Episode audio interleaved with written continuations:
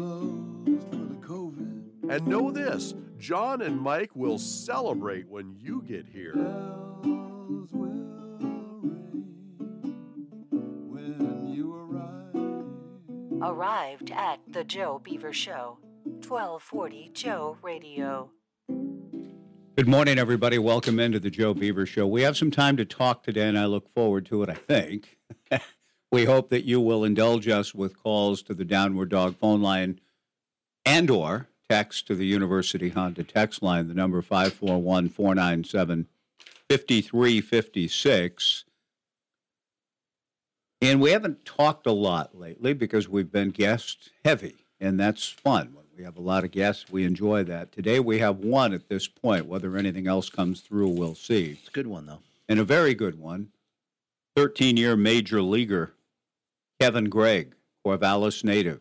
He's been on with us a few times over the years, even during his career and sometimes in the offseason and so on. But he's one of those that I, I've always felt that we have not, we've not had the kind of contact with him that we should, if that makes any sense, being a long, local guy yeah. and a long-time major leaguer. Long, long periods of time will go in between yeah. when we get him on. But what... Let to the us, point where I forget that we had him. Yeah, I, I, what led us to, though, was he, Greg throws perfect game. Yeah. And, well, and, and to Max Gregg, Kevin's son, yeah. last week. Now, I'm curious, and I, would be, I wouldn't be surprised to find out there's some connection to the Gregg who's on Gonzaga from Clackamas, Oregon. Maybe it's a nephew or a cousin. I don't, I don't know that story yeah. at all. That brings up basketball. The game of basketball in the N C double A tournament, which we also hope to hear you out concerning.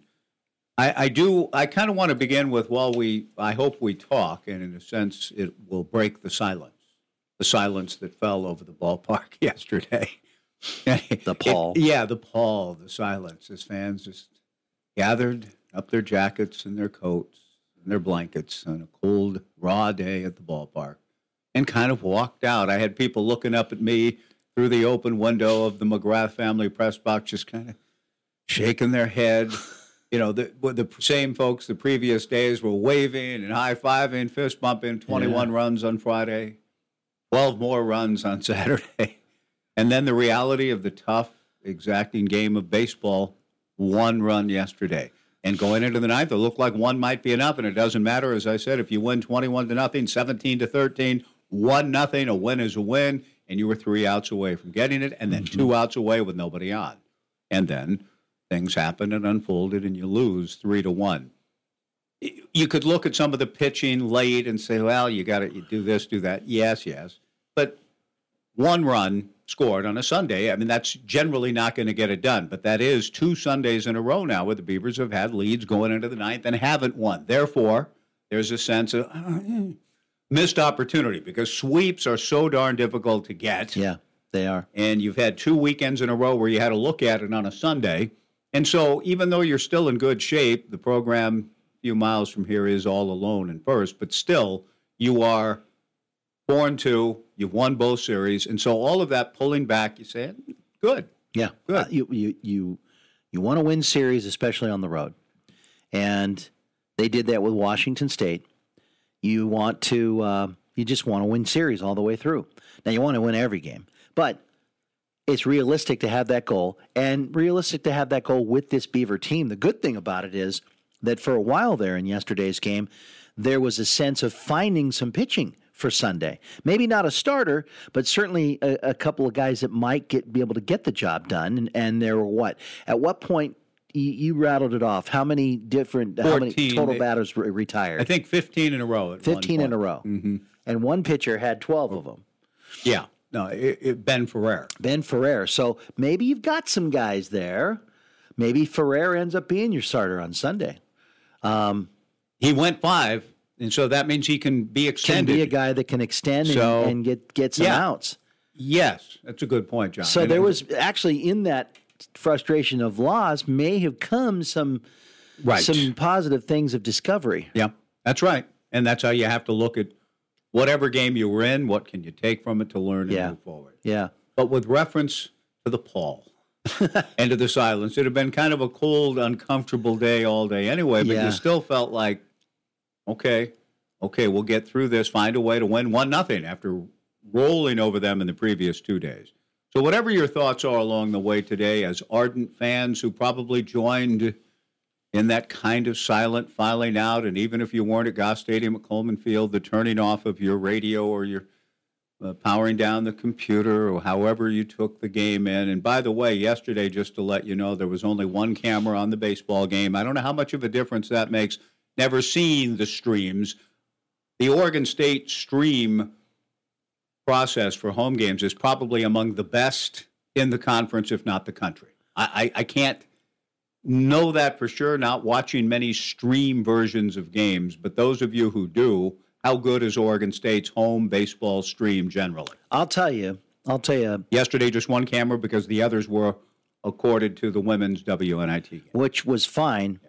Um, because I watched the stream while listening to you. It was separated by a lot mm. as far as your call big, and then what delay. You see. Because I was in here running the game. T J wanted to go see his former yeah. school, and yeah, I'll work. Okay, I'll I'll I'll do it for you. Um, but you know, you remember this last year doing games off of streams, and I will say that of all the streams that I had to call games off of, Oregon State is hands down the best, the absolute best. Finding where the ball is quickly mm-hmm. with certain camera cuts and mm-hmm. all of that. I mean, there were there were games last year, and you, you had this too, I know, because I remember listening to one of your calls where you surmised very quickly something that had happened on first, even though the camera wasn't there. Right, right. And I tried to do that, and I just couldn't. I mm-hmm. You have to be honest and say the camera did not go from the pitcher. This mm-hmm. happened with Grand Canyon. It happened early with uh, whatever we were picking up down in Surprise. The camera did not go from the pitcher. The camera's isolated on the pitcher. He throws the ball, and the camera stays there. And the ball's doing something. Yeah, it didn't go. Yeah. It didn't. They didn't cut the camera. Right. Was it a swing and a miss? Who knows what it is? So anyway, I will say Oregon State's is is hands down the best. There was some complaints about the women's game not working properly, but that's just got to be a technical issue, I'm sure, because the people certainly know what they're doing. It's just um, there was problems last night. I guess, for a while with the women's game. I heard you mention that this morning on the on the Clue Morning Update. But one of the things that I want to get back to, if you have any comment at all about about the stream and all of that, feel yeah. free. But the game itself is yeah. what I'm hoping to hear a little bit about today. From the standpoint of how I, I've been trying to think of the lyric, maybe you could even bring up the song. But it, it it's I like John Denver. I don't know if you were ever a John Denver fan. I like a lot of John Denver Love John songs. Denver. And I like one of the songs he wrote was Follow Me, up and down, up and down, all the way, all around. It's kind of a, a good tune. You know it, right? As I say it, never, you hear it. I've never heard that song ever. You have. And I'm a big John Denver fan. Yes, you don't understand, kid, as Darren McGavin says in the natural. You don't understand, kid. I already have. You already have heard the song. You just don't know it. Yeah, you know the song. When you hear it, you'll know it. But there's a line in it where he says something about how good it is, or how right it is to care, or something like that. How right it is to care. Is I always thought that's a good line. It's a good line because in that relationship that they were in, evidently, they both cared. They cared deeply how right it is to care. Well, and that's the phrase that came to my mind watching silent fans file out of the ballpark. How right it is to, to care. care. Yeah, but, you know, it's a deep... Got it? Yeah. Now you've heard this. Come on. To be so in love with you. Mm, so I'm not noticing it. Follow me where I go. Yeah, yeah. Okay, yeah. Thank you. See, I told yeah. you, kid. You yeah. don't understand. You already have. Make it part of you. Okay. His voice squeaked yeah. on that. No, well, that's not. That's one of those older, bad versions. Yeah. Denver did some cheap knockoffs later in his career. I'm serious. I When I go Spotify or whatever else yeah. and some of his stuff, Take Me Home Country Roads, there's a version of it that's just plain bad. It's like, give me the guitar, get put the microphone in front of me, here we go. And I'm serious, that stuff out there. Well, I don't know, it's like him at the end of the line, okay, how many times have I sung this song in my life? Well, here we go again, record, go. And it's not a good version of it at all. And that makes me bad. mad at John. It makes me mad that that version even exists. It shouldn't be put up there. No, it should not. It shouldn't be an and option. That you didn't don't know sound like getting. one of his better no, versions of that a, That either. was a live version of him at some, okay. some show. Well, that's something. all right then. Live is different than just give me the guitar in studio and we're going to knock this thing out again for another album we're going to sell. I mean, I just don't care for that approach, and I don't know who makes those decisions in that industry. Bob Santelli might be able to help us with that. It's like any industry where you're hanging on too long. It's not even so much John himself, who I'm sure had the artist's craftsmanship about what he wants to do, but when somebody says we're going to we need you to record another version of it for this album that we're going to release, yeah, the yeah. Diamond Hits or whatever else. I'm just sorry that John at that point, maybe hanging on too long or what, but just couldn't yeah. do the song again with that, with throwing his soul into it. You got a bad version on that Spotify thing. Well, no, I've got some other stuff. It just takes yeah. some albums that they put up there have the bad versions of yeah, stuff. And they never should have put it no, on there. No, they just shouldn't have ever made that available for general consumption. How right it is to care, I think, is a line in that song somewhere. It's and, never wrong to care. Well, I know, but in this case, I'm applying that rightness to care and be silent heading into your Sunday. A good thing. Yeah. Because we do invest so much emotionally in these games. That I drive home from the cold. I've been in the cold for four hours, was cold, wanted to warm up, got home by the fire. Ain't it good to be back home again to invoke a fray? Hey, did it never warm up? No, it never did warm up. Right, folks? Be- uh, Beaver Nation at Goss Stadium at Coleman Field, did it ever warm up? I heard you talking about blankets. There were blankets, you know, wrapped around. Yeah. One person used a blanket as kind of a, a catcher, a mitt. You know, foul ball came in there. It was good. And, to- and you got some drizzle, a little bit of a drizzle? A little bit of drizzle, maybe more than I. I'm underneath the roof, so maybe some of you a yeah. little bit. You know, you're yeah. up there in that warm crumb. No, it wasn't warm. Got the window open. But however you took the game in, we'd love to hear from you today and your thoughts about the game. We all have, uh, you know, a multitude of opinions. Uh, the great Thomas A. Kempis said, "The Lord hath delivered me from a multitude of opinions." Well, he got delivered in his sort of sequestered monkish world from a multitude of opinions, and yet in his own mind, you know, he's going back and forth, and as we all do every day, about what we really think or feel. So you can't escape that world. But Akempis said, "The Lord hath delivered me from a multitude of opinions," which sounds like he could be talking about Twitter or TikTok or Instagram today. Oh, yeah. Today. Yeah. But he was. Or the town square back then. Yeah. So the multitude of opinions, though, without them, this format doesn't exist. The whole sports yeah. talk and debate world doesn't exist. And I, I almost feel as though I joined in and almost feel bad about it today from the standpoint of trying to break down a game, reconstruct a game. We all, all of you are certainly sharing in the stands. Well, they ought to, how come they don't pinch it? Why'd yeah. they take that guy out? They should have left that guy in. They, why, you know, all that kind of stuff that goes on that part of makes the game so compelling. I'm sure many of you have a lot of uh, thoughts along those lines. And I weighed in with kind of an opinion that I regret now when I think about it. When you think about how, how much goes into all of these games and the care factor. Yeah. When the Beavers, I can't remember the ending. I don't have, I could produce the score sheet and, and get it exactly, but I think you'll know what I'm talking about. Up one nothing, middle of the game, the red hot Mason Guerra to the plate, first and second, nobody out. So I, in my perceived th- went into the whole refrain about how I was going to have him on the pregame show, but I just want to leave the kid alone yeah. when he's eight for eight, seven for seven going into the series, then gets a hit, now he's eight for eight. Mark Kuykendall texted and said, "You jinxed him by saying he's eight for eight." And I said, "No, because I've been saying all weekend, he's now four for four, five for five, he's yeah. got four doubles, he's yeah. this, he's that." So I texted back and said, no, they. I texted him just jokingly. Yeah. They jinxed him by calling an offensive timeout to talk about it. Because that was my sort of what I fell on, and I was wrong to go there because it smacks of second guessing in the standpoint that here's a guy, eight for eight in the series. My feeling was let him, let the kid go. Don't even don't even think about bunting here. And yet, many of you are saying, I don't care if he's ten for ten or forty for forty.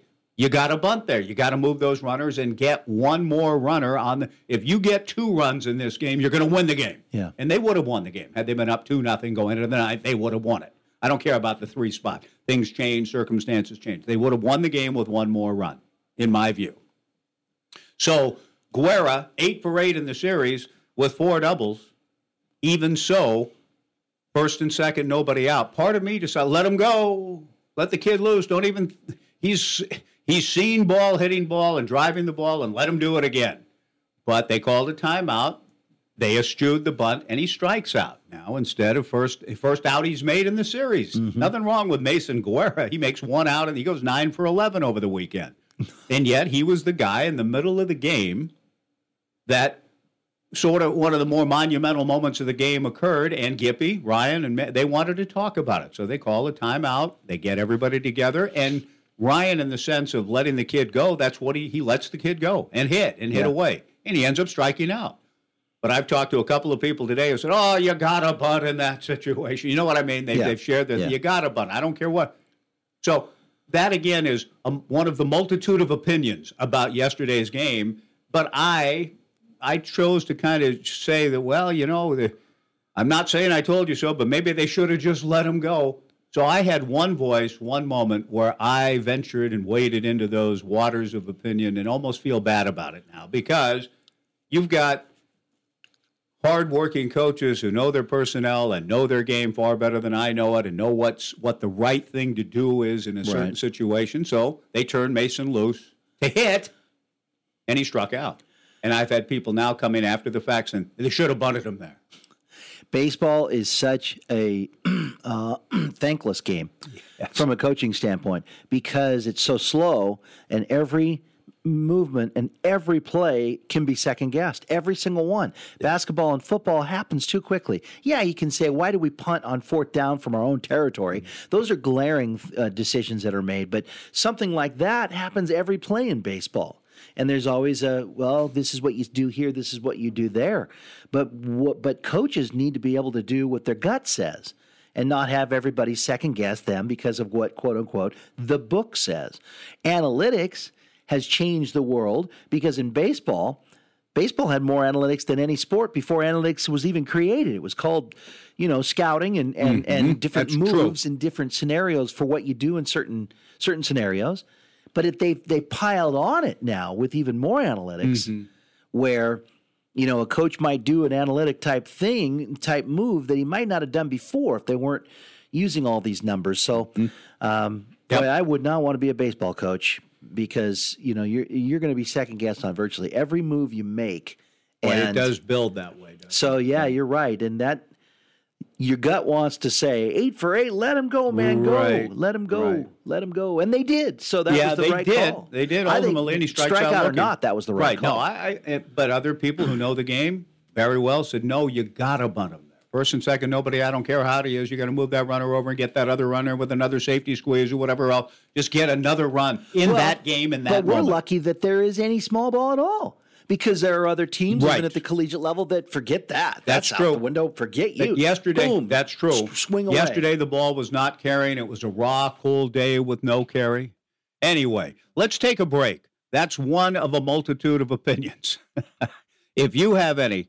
And how about the argumentative style of Willie Bloomquist? The yeah, I want to know what happened. The strangest argument I've ever seen a head coach well, I make like your, was uh, yesterday. Moonlight Graham reference. That uh, was cool. Anybody who was there close at the game, watched the stream, what was Willie doing? I, I mean, he may have been right to argue the call at first, although I think Dernetti did get him. I've, I've never seen a replay of it. It was a great play by Kyle back up the middle. Bloomquist, who'd been ejected the day before, arguing balls and strikes at that bang-bang play at first. Comes walking out as if he's going to make a pitching change, you know, take it Did into his own hands. With both and then the he line? stops inches short of the foul line, like, oh, I can't go any further.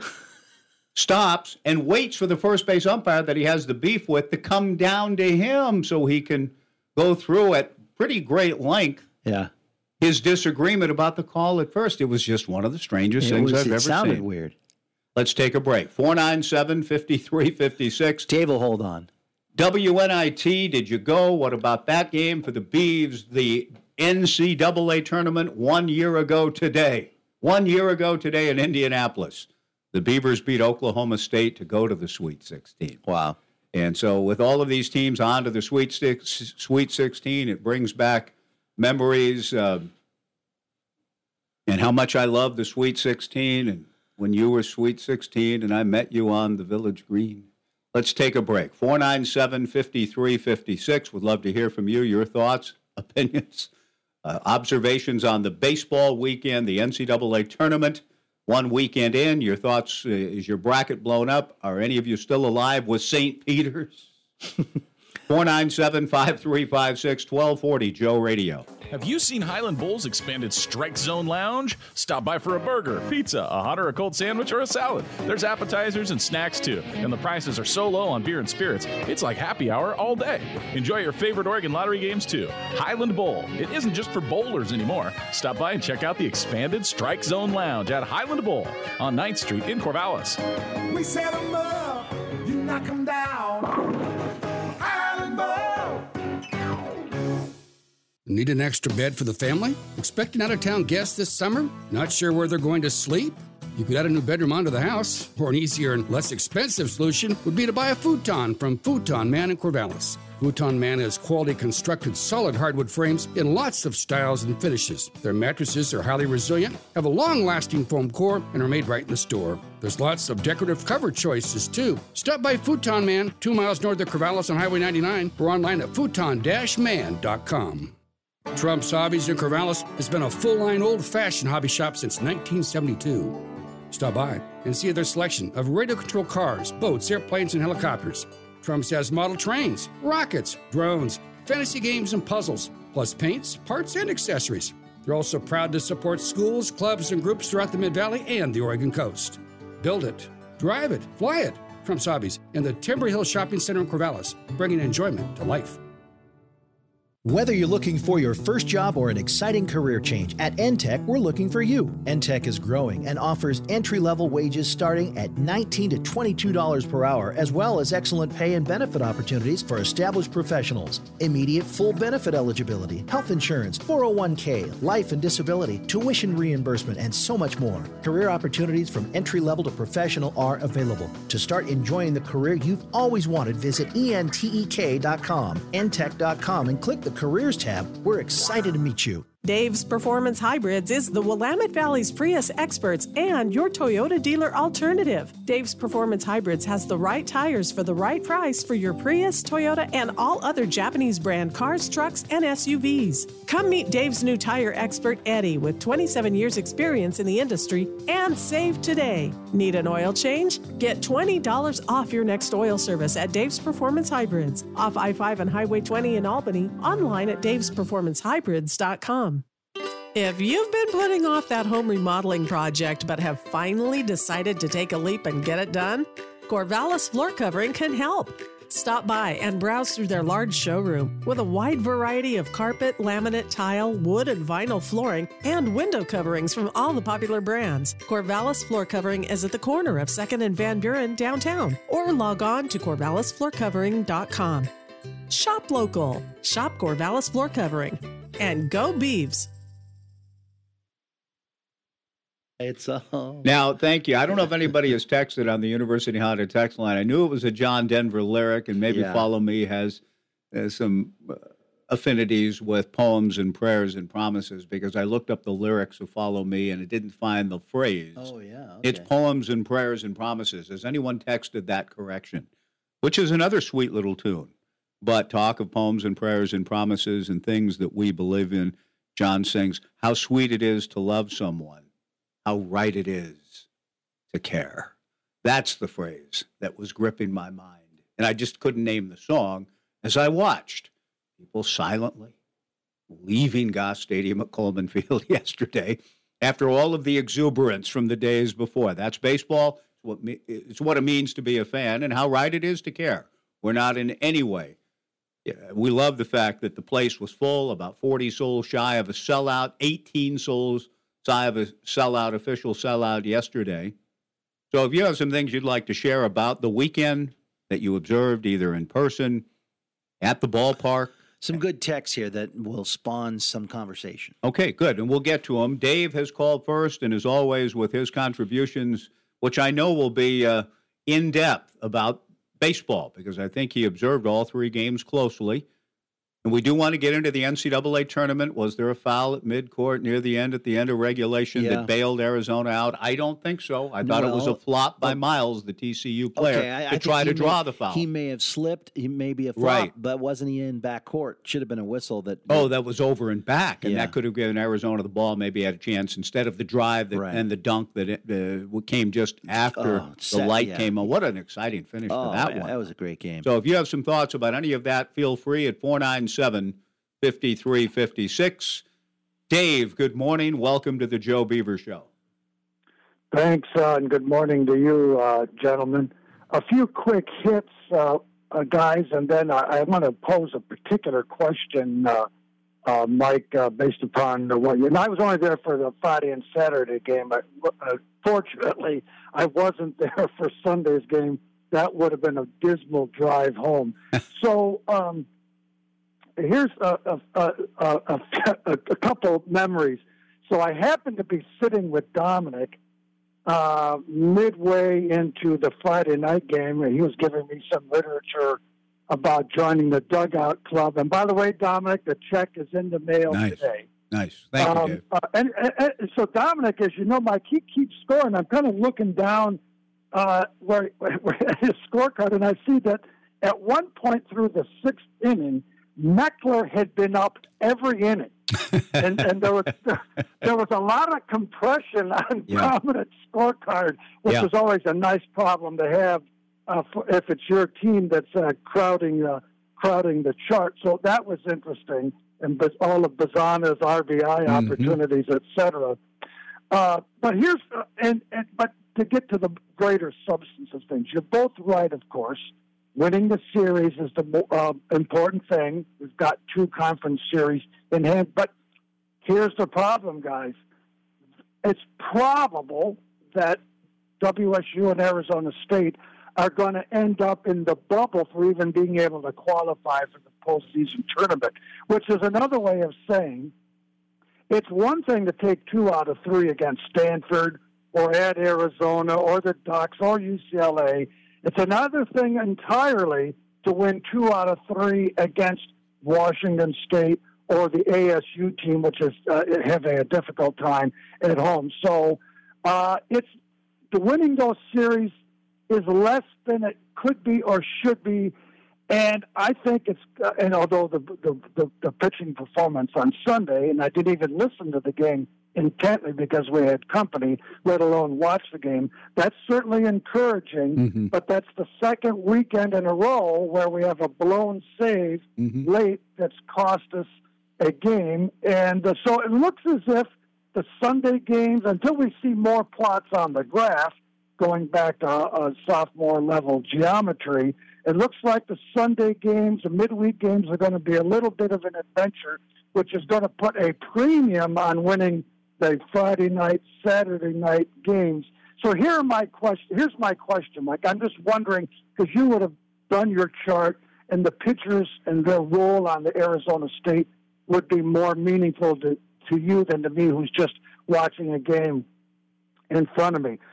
Was the fact that Oregon State got out to such big leads on Friday and Saturday suggest that Arizona State was able to save their best arms for Sunday in relief, uh, and conversely, uh, uh, the fact yeah, that yeah. Is, or, is Oregon State a little bit of a front runner with its potent offense, so that when the games get tight, the team itself tightens up a little bit. And I have one last observation about Jim Wilson, but let me stop there if you've got time to come back. Well, to yeah, Dave. It, It's too early when you talk about small sample size and I don't know plots on the graph. I'm not sure I can say that yet. This was my first full week seeing the team, being around the team, the first conference series that I had. It did strike me that in the Arizona State, it, Friday's game in particular, they went a little longer with guys because the game's out of hand. That horse is running away out of the barn wildly, can't be brought. Just, you know, burn some innings, get, let's get through this. They did have their pitching lined up for a pretty good day yesterday.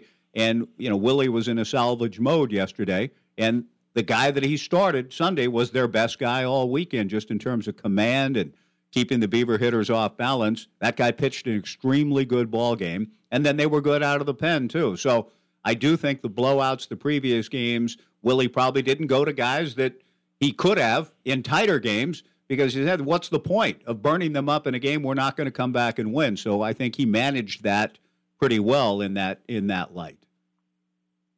Uh, yeah, and by the way, Willie did walk past us when he got thrown out, and I regret, I have to, uh, this isn't exactly a confession. I'll do that separately in another venue. Yes. But I said to him as he was walking by, see you Sunday, Willie, and as soon as I said it, I kind of felt bad because that's uh, that's just not who I like to think I, know. I am. But, but anyway, so Jim Wilson is reputed, so...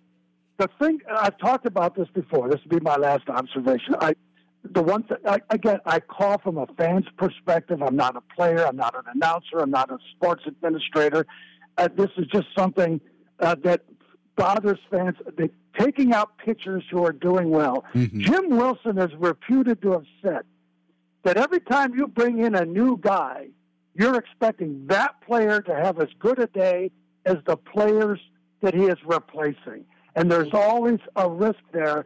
Uh, I take it on good authority that Jim has said that. If either of you ever heard him say that in his company, and I'd just be curious about how that plays in, in the dynamic of taking out a reliever who's been dominating and bringing in another guy and hoping he's as good, is going to perform as well as the guy he's replaced. And, Dave, that's a, a good question, and yesterday probably would be uh, the perfect day to kind of bring that up. Ben Ferrer was rolling, but he had gone five innings, and Ryan Brown uh, pitched well, but uh, hasn't necessarily been asked to be the closer in the ninth, so you could have, in theory, rolled him back into the ninth inning, but he hasn't been in that role yet. You brought guys in that uh, maybe D J Carpenter was morphing into based on what he did the other night in striking out uh, the side in a ball game against Grand Canyon with dominant fastballs, maybe with Mitchell having struggled a little bit the week before, you were trying to see, okay, maybe we're going to hand the ball to this guy now, and he's going to go out and be lights out, three punch outs or three quick outs. We win one nothing and all as well. There's a lot that goes into what Rich Dorman and Mitch Canham and the coaches talk about in terms of making decisions. I have not talked to them yet about yesterday's choices, but I do know that it all seems to, we all sometimes wonder when it comes to the multitude of opinions, Jim included, yourself, yours truly, others, if a guy's on a roll, why not leave him on a roll or you know keep keep handing the ball off to Jacquizz Rodgers until U S C stops him? I mean, just keep doing what's working.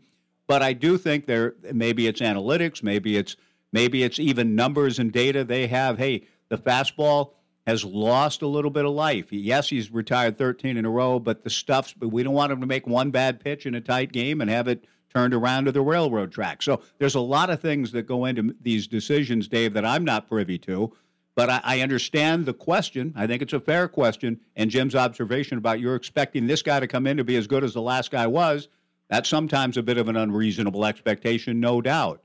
So I don't know how to answer you other than to say it's a good question and one I understand, particularly based on how yesterday played out.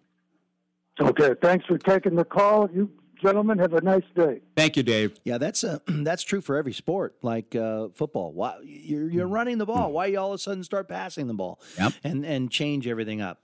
See the uh, Alamo Bowl, and uh, coaches yeah. have to deal with, with having to you know be second guessed on those things on all everything. The time. But yeah. baseball will be a tough one because, like you said, maybe we're seeing. You know, he, him mow a guy mowing a guy a bunch mm-hmm. of b- hitters down, but the coach is going, yeah, but yeah, the catcher comes back and says he, you know, the the yeah. velo's yeah. the velo's fading it's a little. Fading. It's not as firm. It's and not as heavy. It's not in a one run game. Yeah. is the no, difference. I, I, the, everything yesterday played out according to plan. It looked like up one nothing. Give the ball to your closer. Go get the three outs and win the series. And, yeah, you know, I'm not. The way they've used Brown and and Ferrer was probably spent after five. He, he was brilliant, and maybe what you said could lead to, well, if he can go five in long relief, can he start a game and give you five or six yeah. as a starter? Yeah. You bring Jake Fenigs back in in the near future, which I believe is in the works. You may be back in pretty good shape there if you have Jerpy, Fenigs, Kamatz, Ferrer maybe. I mean, you yeah, get, yeah. Now you, you're getting a little depth right. back again. Let's break. We'll come back with more. If you'd like to join us, four nine seven, five three five six. Great to have you with us. And uh, how right it is to care on twelve forty Joe Radio. Cracker Cards combines the worlds of sports, cards, and games to bring a fresh take on your local game store. Kraken Cards in downtown Corvallis carries sports cards, Pokemon cards, M T G cards, and more. If you're into sports cards and games, Kraken Cards is for you. O S U fans, Kraken Cards has a dedicated Oregon State alumni box just for you. Kraken Cards, one fourteen Southwest third Street in downtown Corvallis. Kraken Sports Cards dot com, your connection to everything fun. Dave's Performance Hybrids is the Willamette Valley's Prius experts and your Toyota dealer alternative. Dave's Performance Hybrids has the right tires for the right price for your Prius, Toyota, and all other Japanese brand cars, trucks, and S U Vs. Come meet Dave's new tire expert, Eddie, with twenty-seven years experience in the industry and save today. Need an oil change? Get twenty dollars off your next oil service at Dave's Performance Hybrids. Off I five and Highway twenty in Albany, online at daves performance hybrids dot com. You can depend on Middleton Heating for all your heating, cooling, venting, and sheet metal needs. Have you cleaned your dryer vents this year? If not, call Middleton. Their trained technicians will inspect and clean your dryer venting system with the Rotobrush vent cleaning machine. Plus, they can make any needed repairs for optimum efficiency. Clean dryer vents prevent fires, increase drying efficiency, prevent mold, and increase the life of your dryer.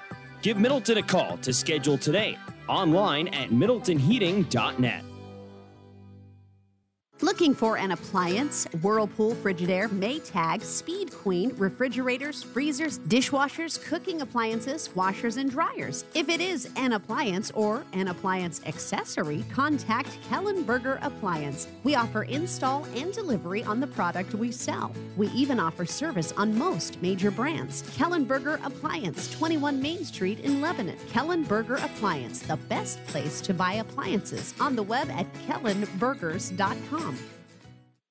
If you've been putting off that home remodeling project but have finally decided to take a leap and get it done, Corvallis Floor Covering can help. Stop by and browse through their large showroom with a wide variety of carpet, laminate, tile, wood, and vinyl flooring, and window coverings from all the popular brands. Corvallis Floor Covering is at the corner of second and Van Buren downtown, or log on to corvallis floor covering dot com. Shop local. Shop Corvallis Floor Covering. And go Beavs! If you feel you're overpaying on your taxes and you're not as profitable as you should be, you're not alone. At Tax and Wealth Management in Corvallis, they can help because that's what they do. They work with individuals and business owners to lower your taxes, increase your profit, and manage your cash flow. They provide bookkeeping and payroll services too. Give them a call at five four one, seven five three, four one eight five. That's seven five three, four one eight five.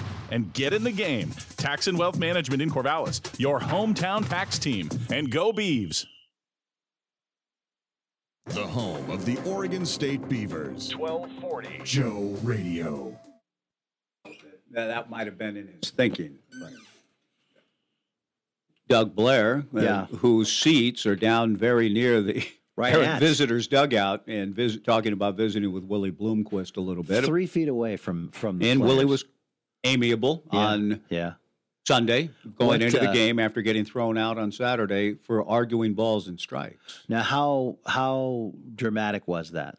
Was it? Well, explain the throw out, the getting thrown out. Now, Dave, it was a fairly, Dave talked to him on his way out. I gave him the see you Sunday, yeah. which is nothing wrong with that, really. I mean, it's it's uh, a little a bit fan. of a taunt. I know, I know. I could tell that there were some fans kind of giving him a little bit of the Bronx cheer, whatever else, as right. he's on his way right. out. Right. I was a little surprised. I thought it was a pretty quick thumb. Really? I did. I mean, he was, but on a certain level, technically speaking, you don't, you're, quote, not allowed to argue balls and strikes. So if you argue at all, in theory, you are su- susceptible yeah, to being yeah, tossed. Yeah. And he went, he got pretty hot about a check swing call that was called no swing and came out quickly, briskly, and made his point and argued, yelling at the first base umpire, then turned to say something to the home plate umpire. And the home plate umpire, after a fairly quick mm-hmm. reaction on Willie's part to the non-strike call, gave him the heave-ho. Do you think it was um, planned, strategic? No. No, I don't. In fact, that I th- no, I thought maybe there was an element of that to it, and Willie did say he told Doug and Les and mm-hmm. Bob and Craig, whoever was all down there. I'm not sure who all yeah. occupy those seats. but something to the effect of, well, I was hoping it would motivate the club. Clearly that method didn't work with the Beavers going on to win twelve to two. But whatever, whatever your thoughts are, we'd love to hear uh, today the experience of the baseball weekend. And some of you experienced both yesterday. A baseball hoops doubleheader. Game over, right order. I think I was off the air. John, did you carry both games on twelve forty Joe Radio? Yeah, we were going to do nine ninety because we assumed um, overlap. And but I was it, done. It, you were done. I was going to text you, too, and, and say, hey, hurry up. Make this fast. But it worked perfectly. It, in fact, almost to the minute it worked. I looked at the clock and saw three twenty-eight. Yeah. And I thought, this might work. If I get off now. It was only off by ten seconds. And Ron Callen will be coming right up here yeah. with the pregame show. It was absolutely perfect. T J got here to run that game, so I okay. could go home for my Sunday. And, and it worked out perfectly. But um, we just decided. I, I looked at the clock. In fact, Ron texted me and said, you know, mm-hmm. this is going to go quicker. And I'm like, yeah. And then I got to thinking, because T J and I did it, and I'm like, what were we thinking? Why did we think that that would overlap? Because it was so, really, if it doesn't go extra innings, it's not even as close as it was. Right. We could have done that. So I quickly pulled Chipped everything it back off over, of to twelve forty. Over to twelve forty, and I just hope that the listeners use common sense to say, well, if it's not here, then it's going to be there. And there's always the stream. But there's correct. also, too, the option. We're going to go to Dave here in just a second on the Downward Dog phone line. The stream is a wondrous thing, and to be able to have games on, you know, on demand, yeah, on our phones and other devices, anywhere, anytime, is a great thing. I understand it. I don't avail myself of it as much as I should. I'm still a terrestrial radio person.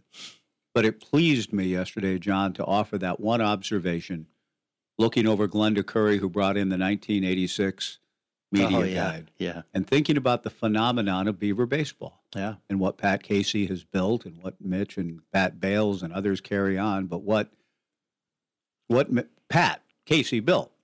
And I remember talking to him in ninety-nine when I first started games. He yeah. said, I want to get a radio network and get games up and down the state. He said that in ninety-nine. He also talked to me about lights. Well, why are lights important, Pat? Well, you got to have lights if you're going to host a regional. And I'm sitting there looking at him, going, host a regional. Don't get carried away. Let's just, you know, let's just get to a five hundred record code. No, I mean, I, but you understand. Yeah, yeah. Raising the funds for Goss Stadium and dedicating it in nineteen ninety-nine against Pat Murphy and Arizona State. All the things that the visionary, the relentless, motivated, competitive man that Pat Casey right. is, one of the smaller aspects of it, but something he wanted to do was have games on the radio, all of them, not just some of them. So he got all it. Of them. He understood the value of it. He did, evidently. Because a lot of coaches yeah, just... Yeah, hey, radio, like, who cares? Well, yeah, well, it's just a bunch interview of... interview me, I, I get yeah, out no, of here. No, I know. And so that was something in his mind as he was building the program. And yesterday, when we went to station identification time, it occurred to me, reading Glenda Curry's media guide that she brought from eighty-six, on page three of that media guide, Beavers radio coverage. So I looked at it and said, once again this year, Clue thirteen, Clue A M thirteen forty yeah. or whatever, Clue Radio thirteen forty A M will carry seven Pac ten Northern Division home games on the radio this season. Hey, and you laugh, you chuckle. I laugh Seven too. home games. Seven home games for that the schedule. That reminds me of, of waiting until eleven thirty to watch the N B A conference finals. With the voice, they said Pat Lafferty will call the games, yeah. and Pat's a tremendous broadcaster, great baseball announcer. I'm sure yeah. those seven games were, were good to have on, but that's all they had yeah. of the whole schedule, seven home games on the radio. And so it just struck me as, again, a phenomenon of Pat Casey in the era, yep. that there were fully eight stations yesterday, up and down the, the state, carrying the games. Yeah, it was uh, – I just, heard that part, and I thought – that's pretty cool. Yeah, and, and again, it's a legacy of Coach Casey. And also, and I was honest enough to say, too, that when the team started to get, in oh five is when that network began to build. It's not as though Pat said, well, we're going to build a here. network of stations. Outside of here, but here we went all the We way, went all in all and in, did every I think, game. in ninety-nine or two thousand. Yeah, every game. And I think it, almost every game was being done a little before that, even before yeah. we got here yeah. in ninety-nine. I think that was beginning to happen. Kip, Kip. Grace, I need a one-way ticket to Reno. Kip, tell me uh, what, if that's true. I think uh, the schedule is being ramped up. Right. That's why they kept calling you to fill in. Let's go to uh, Dave But what a great, I mean, again, Pat Casey, thinking about an overall build of a program, and that was on his list, too, when he, when he sat down. How are we going to get this program to a championship level? It's not as though we got to be on the radio was way up on the list, building the stadium, recruiting players, winning games. Yeah. But it was on his list, which well, I've always appreciated about. If you're a good C E O, a good leader, you look at everything else, you go, okay, we need to have all of this. Dave, good morning. Welcome to the Joe Beaver Show. Good morning. John, did you get my message this morning? We were talking about the tournament bracket, and I, and I only bring it up as a, as a P S A. I joined the E S P N tournament challenge, which is what I think you guys used last year. Oh, yeah. And and you're using a different format this year, the N C A A. So, so there's about eight of us in this other E S P N tournament challenge, and uh, and I guess it's a moot point. I am I am in first place there, which surprised me. But uh, I'm not in with the rest of the guys like you and Josh and and all those guys because you're in you're in a different uh, a different style or different format or different website, whatever it is that's getting used. So it, it, there's probably other people out there that did the same thing as me, obviously, because there, there's eight of us in that group. Um, so well, if you're one of them, you, you may you may understand why you, you may think about number one or, or how you're faring with uh, with the with the Joe radio station right now. That is true, and I'll, I'll um, say that you must have missed the many times that I described what we were doing uh, because I talked about our twelve forty Joe Radio Bracket Challenge presented by Kellenberger Appliances, said that we always did it on E S P N. We're going to do it on our, on our own with this new contractor. It allows us to have prizes, which we do, and then I gave all the information on how to uh, to get people in, and uh, and you must have missed it, but so, we did it many times on both uh, thirteen forty and here on Joe. Yeah.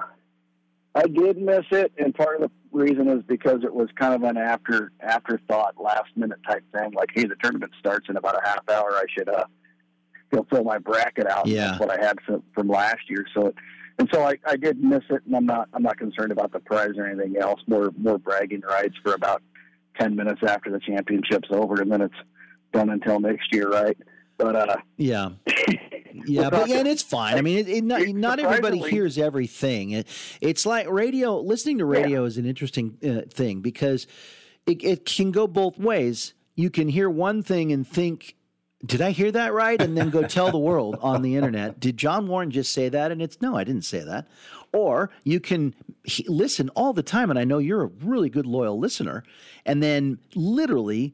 The ten, fifteen times that we mentioned this, you just literally were not there at that moment, and which is odd because the yep. odds are that you wouldn't. But but there were a couple of other people, and there was one listener, by the way, David. I'm glad that you um, you're writing in and asking this question because it allows me to uh, pick up a text that we got earlier here on the University Honda text line about um, people not being able to get in and see their picks. I have no idea. No idea what is if if a person has a problem doing something, there's a chance it's on them and it's not on the system. And I was able to get into our bracket all weekend long, click on names, click and see my bracket. You just I don't, I honestly don't know what these other people were what the problem they're having, and I'm not saying it's your fault at all. I just don't know what you were seeing that didn't work. And again, Dave, I'm talking to those other people, but it worked yeah. for me, and it worked for a few others all weekend long at any time. There were some times when games just got done, and it would go mm-hmm. to, uh, it would say, busy updating. Right. And then when it was done, the list would repopulate and show me climbing to the top, which is not hey, true. Dave, no, a, anything else, Dave? Just a few quick comments about baseball. Yeah, go. Now, on the surface, was frustrated with, with the loss this Sunday and last Sunday. However, last Sunday was different, and we know it was different. We couldn't keep Washington State off the bats the whole game, so it wasn't on the closer, in my opinion. Mm-hmm. They, they were destined to win that game from early on, um, the way I looked at it. Every time we seemed to take a lead, they came around and, and had the answer. Um, so that was that was a tough one. Um, it, yesterday, it, a one-run game, you're going to lose some of those. It's just going to happen. Um Two things. I, I, I do kind of agree with Dave. You hate you hate not sweeping things like that against teams you feel like you should. But uh, in, in the overall, I am a lot more uh, confident that we made the right decision with Mitch Canham than, than maybe at first when you go, ah, first-year coach, and he's a young guy, and not sure that he was the right pick to follow up Pat Casey. And now I'm I'm very comfortable with where we're at at the coaching staff and where it's going with, with this being more his team than Pat's teams. Dave, um, great to hear from you, sir. We're, takeover. Thanks for the call and the uh, the information for, for John and all of us. Good to hear from you, Dave. We'll have some more open phone opportunities next hour after a conversation with Kevin Gregg at twelve oh five, whose son Max threw a perfect game last week for Kevin's alma mater, yeah. Corvallis High School. A lot of that father-son good stuff going on, and we'll talk to Kevin it's about a being cat. a dad. Great cat. Former major leaguer, uh, born, reared in Corvallis, recruited to play football. We kind of want to revisit that story coming out of high school, and then later when it looked like maybe his baseball career was winding down, toiling in the minor leagues for years, Dennis Erickson reached out to That's amazing Kevin. To me. We've talked to him about it once. We're going to do it again today because it's been years since we've talked to Kevin about that storyline. That is a great storyline. Tim from Corvallis on the University Honda text line. Bravo to the women's basketball team. Love seeing Yelena's emergence and Kennedy's as well. Two, as I watch March Madness, I just wish the Beavs men's teams had crowds last year. I thought the same yeah, thing. Yeah, yeah. Those wins were sterling, exhilarating, exciting. You saw the Tinkle family in the stands cheering and not much else. No, and empty empty yeah. arenas where yeah. you were. That that must have been weird. It was strange. I know it might be blasphemous to say, he writes, does Tim, but they deserved it. Three, dating back to the Irvine series, three straight or four if you count Grand Canyon, winning the opener and not closing it out. And then four, the music background while the Beaver baseball highlights are being played back. Learfield needs either to toss it or turn it down. That was tried, not by, I didn't ask him to, hey, put some music under this, Tim, just to let you know I didn't ask. Uh, somebody was having some fun with it. Those folks want to be creative too, and they put a music band underneath highlights after the Saturday twelve to two win. It wasn't music played on the P A that's connected to you? No, no, it was done by Learfield mm. in producing the, the montage of highlights at the end. Well, they can do you can do that if you have a good mix, but clearly the mix wasn't any good. Somebody else says, tell uh, Mike that Roger Roger's glad to eat his words. Thank you, Roger, about the Beaver pitching staff. Two runs in the first twenty-six innings uh, against uh, that A S U team. Thank you for that, Roger. I like our team offensively a lot, writes a texter. Our pitching's okay. Our first two opponents, I believe, are going to be in the bottom half of the league. A S U's bad on offense. We're the only team that have been beaten by Wazoo or A S U. True, and that that was A S U's first conference series, and they got a win on Sunday.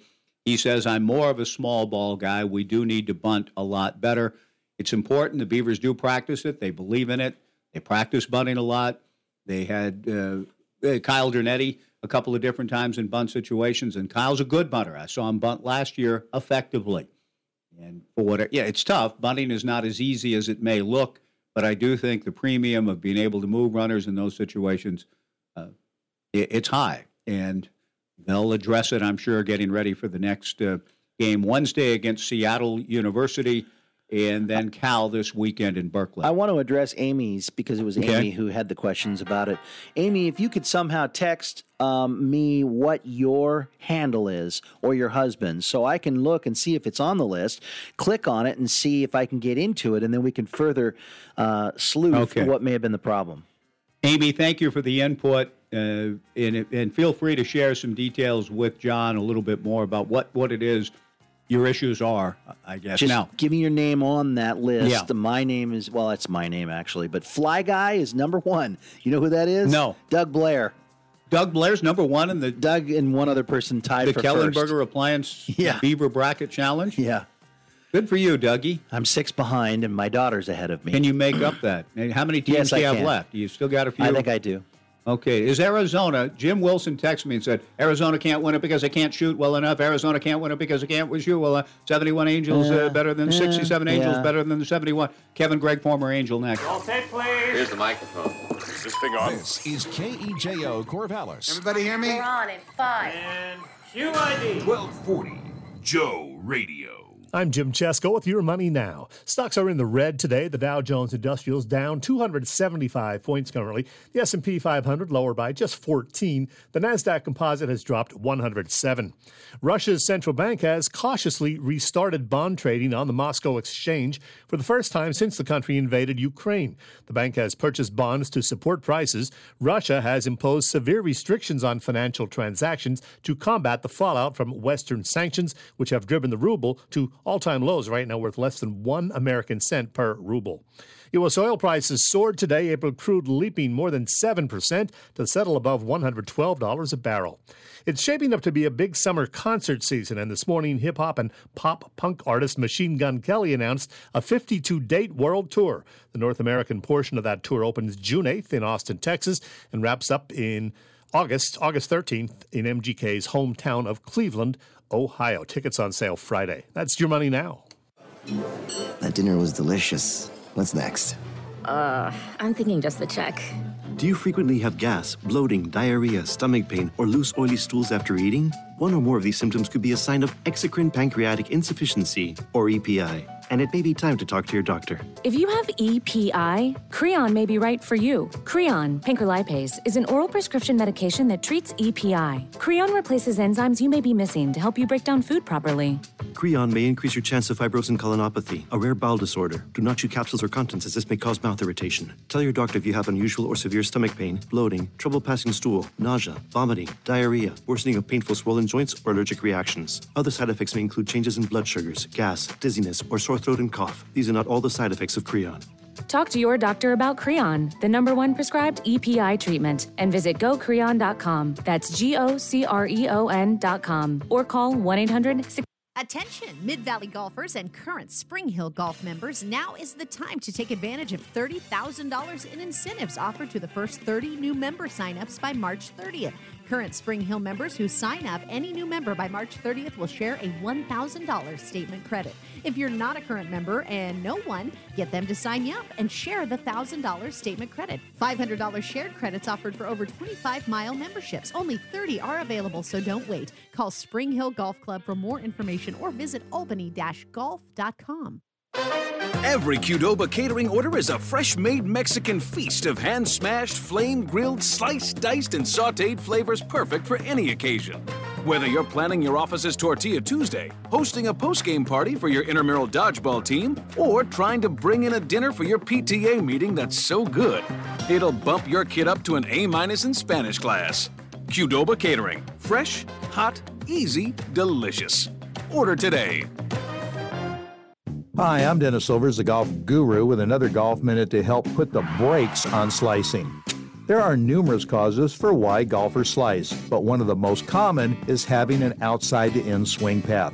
Here's a quick drill to give you instant feedback to help cure that pesky slice. Place a two by four piece of wood on its narrow edge. Take your five iron and tee up a ball near the front third of the board and about a club head's width away from the board. Using the board as a visual obstacle, the board should force your club to approach the ball from the inside. If your club hits the board, ouch! You're still swinging from out to in and chopping down on the ball. Re-tee another ball until you are able to hit the ball and not the wood. If you can start consistently doing this, you're well on your way to ending that slice. So remember, cure your over-the-top chop by using a piece of wood and say so long to your slice. For the Golf Minute, I'm Dennis Silvers. And oh, watch out for those flying splinters just in case. Nerds! Dreaming of a change of pace? Let NerdWallet help you compare your way from here to there. Compare investing accounts to expand your portfolio and your horizons. Then, use NerdWallet to compare mortgage rates for a home with peace and quiet built in. Huh. Compare your way there. Find the smartest financial products for you on NerdWallet. NerdWallet Compare Incorporated. N M L S one six one seven five three nine. NerdWallet is not an investment advisor nor an investment broker. Information is for educational purposes only. Nobody protects you from mayhem like Allstate. I'm a speed bump. Did you hear what I said? I'm a speed bump. And if you have cut-rate car insurance, the cost to reattach your muffler could really be a bump in the road. So switch to Allstate, save money, and be better protected from mayhem, like me. Based on coverage and limits selected, subject to terms, conditions, and availability. In most states, prices vary based on how you buy. Allstate Fire and Casualty Insurance Company and affiliates, Northbrook, Illinois.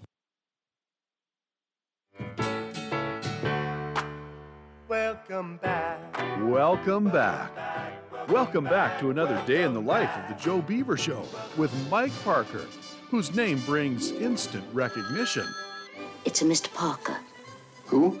Mister Parker. Who? thirty, twenty-five, twenty, kid! I'm pretty busy right now, Mister Parker. Touchdown, yes. Beavers! Mm-hmm. And the Beavers! No, no, no, Mister Parker, now just, just calm yourself. Goodbye. I'm excitable. Yeah. Mister Parker is not alone, of course. Hey, which way did the other fella go? Uh, the other fella was yeah. another fella. You wait right here. I'll go get Warren. Uh, John Warren, the most humble man in sports. Oh, yes, yes, yes. I helped write the game. No. Oh, toured the world, giving lessons and also lecturing. This is good. This is real good. I'm, I'm really proud of our team. And the Joe Beaver Show always seeks fellowship. Is there a doctor on the stands? Why, yes, I'm a doctor. How do you like the game, Doc? So here living the doc life are Mike Parker and John Warren with the Joe Beaver Show on twelve forty Joe Radio. Well, I have an answer. No. The answer is no. Well, you know, we play no, this game often. Oh, um, yeah. Where if we have a, a guest on or if we are talking with someone who has a name that we know in sports, I would say forty percent of the time we ask, it's a hit. That they say, yes, that's a great yeah, uncle. That's a cousin that's or a, a nephew. Yeah. Or, yeah. So this uh, Ben Gregg, who plays for Gonzaga, he's on the, I think he's on the bench. I don't know. Um, no relation. No relation to our guest today, and a special guest he is. And I look forward to talking to Roxy Bernstein this weekend. Roxy, who's been a frequent guest of ours through the years, and Kevin became very good friends when Kevin Gregg was pitching for Florida, and Roxy was one of the voices of the Marlins in oh seven and oh eight, so they go back a long ways. I'll see Roxy this weekend when the Beavers travel to Berkeley for their series against the Golden Bears. Roxy will have the games on the Pac twelve networks. Through the years, we haven't talked to this our next guest enough because he's a, a local guy out of Corvallis High School who pitched thirteen years in the major leagues. I mean, we just we should have talked to this man more often yeah. than we have, so Kevin Gregg, our guest. Kevin, we apologize. We uh, anytime we've asked, you've said yes. It's been a long time. Your son throws a perfect game, and that kind of led us to, uh, hey, let's get back in touch with Kevin Gregg. Thanks for making time for us today, Kevin. How are you? Good. Thanks for having me on the show. Appreciate it. Yeah, thanks for joining us. Let's start, before we even get to Max and the Perfecto and your your love and pride as a dad overseeing that, a little bit on Roxy, since I mentioned him first. He's one of those guys that we've crossed paths with often through the years. He's been a guest on the show. I see him all around Pac twelve venues, an outstanding broadcaster. How is it that you you two guys bonded so quickly and became friends when you were with the Marlins in oh seven and oh eight? Yeah, it just, you know, organically grew for us. We were able to, you know, communicate a lot, and, you know, I was open to having lots of good conversation with them. And obviously, as you know, it, you know, it was able to create good conversation and, and really engage in, in some good dialogue, me and him, over a few years. And, and just, it just kind of grew, and just being available to help him out and what he was doing, and, mm-hmm. and just became friends. And, and it's taken many years have passed, and we still, still stay in contact, talking to each other and having a good time. Yeah, that's great. And the last time we had Roxy on, we were, I said, hey, did you see that Max threw a perfect game? He said it had been a while. I hope he's reached out to congratulate you, but let's jump into that, Kevin, and then get back to some of the, the storylines of your outstanding career coming out of Corvallis High School. Your son throws a perfect game last week. How did you sort of watch that, take it in? How nervous did you get? You had thrown a no-hitter when you were pitching for C H S against North Eugene, from what I understand. So what was it like for you as a dad to see that game? It was, it was very exciting. You know, Max has, has worked extremely hard on a, on a lot of different aspects of the game, you know, strength training and then just knowledge of the game, and and really getting into his own, his, his delivery, the mechanics of delivery and all that stuff. Um, you know, young kid that has grown a ton. I mean, he's six five now, and just kind of coming into his body and seeing all that stuff kind of play out through the off season was awesome. And, and to go out for his first game and, and just kind of, we're testing the waters, you know, what's it, what's it going to be like with the opponent in there with a different colored uniform on. And he just settled into a groove early on and real confident in his stuff. And he was able to, you know, locate fastballs in and out. Uh, you know, he was going up and down when he needed to, throwing breaking ball for a strike on command, um, just everything you want out of a pitcher. Um, and then couple good defensive plays behind him, and all of a sudden five innings went pretty fast with uh, only throwing fifty-seven pitches, and uh, our team was able to pull away with a ten nothing victory. So, yeah, that's great. Kevin Gregg, our guest. Kevin, you you know, just hearing you talk about it and breaking it down, I wonder, as a dad, I assume uh, working with him pretty closely, playing a lot of catch with him when he's little, and, and working with him as much as you could, but how is there a balance between, you know, being a real hands-on kind of dad who pitched in the major leagues, you know what you're talking about, but also letting him figure some things out, too, as he develops on his own? Yeah, I mean, it's exactly that. I mean, it's, sometimes you can cloud things up with a lot of information, and, and so it's just letting him kind of, you know, understand himself and, and get himself free uh, of, of being, you know, that stigma of my son. Like, he's got to stand on his own two, two feet and, and know what he needs to work for, and you know he has high goals in the in the sport as well. So, it, you know he knows the work ethic that needs to come out, and so it's all self-driven on his part to, to really do it. I, I help facilitate anything he wants to do, but really let him be the leading force of how much he wants to work on it or how much he wants to talk about it. And I mean, he lives and breathes this thing, so it, it makes it pretty easy to have conversations. But sometimes it is hard to have the dad hat and the coach's hat on at the same time, and, and just allowing him to, you know, come at it from, you know, for me to come at it from a dad perspective and then try to turn around and come at it from a coach's perspective. Sometimes gets a little tricky for us, but I think we're able to navigate that road pretty well. Kevin, when you watch, are you a pacer? Do you, do you, do you, do you get real stressed out, or are you calm about it? No, I would say I'm pretty calm about it. You know, I understand what goes into it, and you know, there, as like you know, being the coach of the high school team here, it really loved to to watch these kids really flourish in, in in their successes and all the work that they put in. So they really understand what they're doing out there and, and really owning it, and they, they feel like they're they're the ones accomplishing all these things. I'm just helping them kind of bring that stuff to the surface. So it's been pretty fun.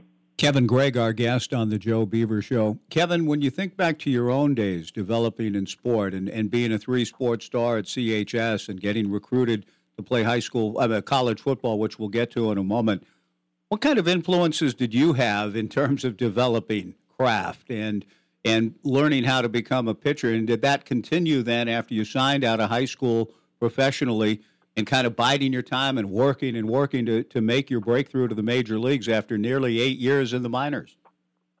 Yeah, I mean, it, it wasn't an easy road, and it, I don't think it's ever really an easy road for anybody. Um, doesn't matter the duration of it. The, the work that goes into to get to the big leagues and stay in the big leagues is the most important part. It is is not an easy task. You know, I, I was lucky growing up here in Corvallis. My My head coach was Eric Daisy. You know, he, he's done a lot of amazing stuff in this, in the, the sport uh, for baseball around here, and Dick McLean also at the Legion level. Uh, those two guys really helped me on on the baseball front and really kept pushing, helping me be pushed to that next level of going, and, and just helped me facilitate what I wanted to accomplish. They knew my goals were to be in the big leagues early on, and and they helped me just kind of keep. keep being honest and, and, and keeping things real to, hey, you're going to need to work harder than that and be able to push yourself to, to get to that next level. So, you know, those guys and Gary Beck, who was our football coach, we had great conversations with him. And he was, you know, obviously a, a well-renowned football coach at the high school level. And, and he just, you know, mentored me on, on just the personal side of it and how to navigate things as I went through football and baseball and, and things of life. And, so just having those high school coaches and American Legion coach and Dick McLean to really, really help hone me into what I wanted to accomplish and what I needed to accomplish. All right, so you, you've got all this talent in other sports and offers to go play football. How difficult was it to make that choice and let go of football? Now, it turned out great, but at yeah. that time, what was it like? It, yeah, it was different. I mean, it was, uh, you know, I enjoyed playing football. I just didn't have the passion for it like I did baseball. It, baseball was what I wanted to do from early on, you know, seven, eight years old. I kept saying, hey, I want to go play Major League Baseball, and everybody thought I was crazy. But when it came down to high school and I had a, you know, kind of was going down the path where I could either pick one way or the other, you know, it kind of came down to it. My older brother played football at the University of Oregon, and I kind of wanted to do something different, and I, my passion was on the baseball field. And, you know, I, I can't look back and say I just made the wrong choice. So I'm pretty happy with the way, the way things played out for me.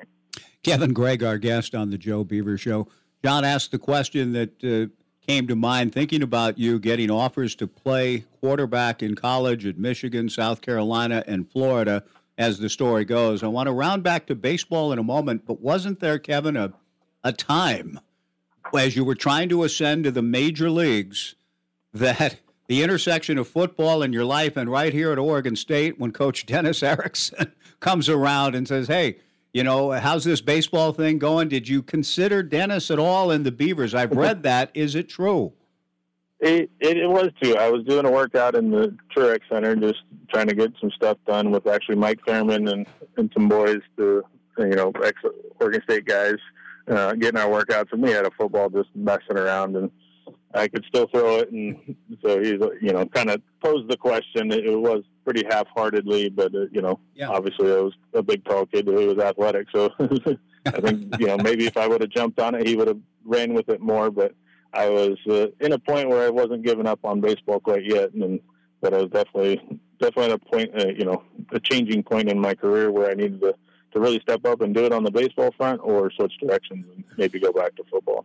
I want to get to that and how you, what happened then in baseball, because there you are in twenty oh two, you're throwing the football around. You would have had to beaten out Derek Anderson, and that wouldn't have been an easy thing to do, even with all your talent and coming to it back late.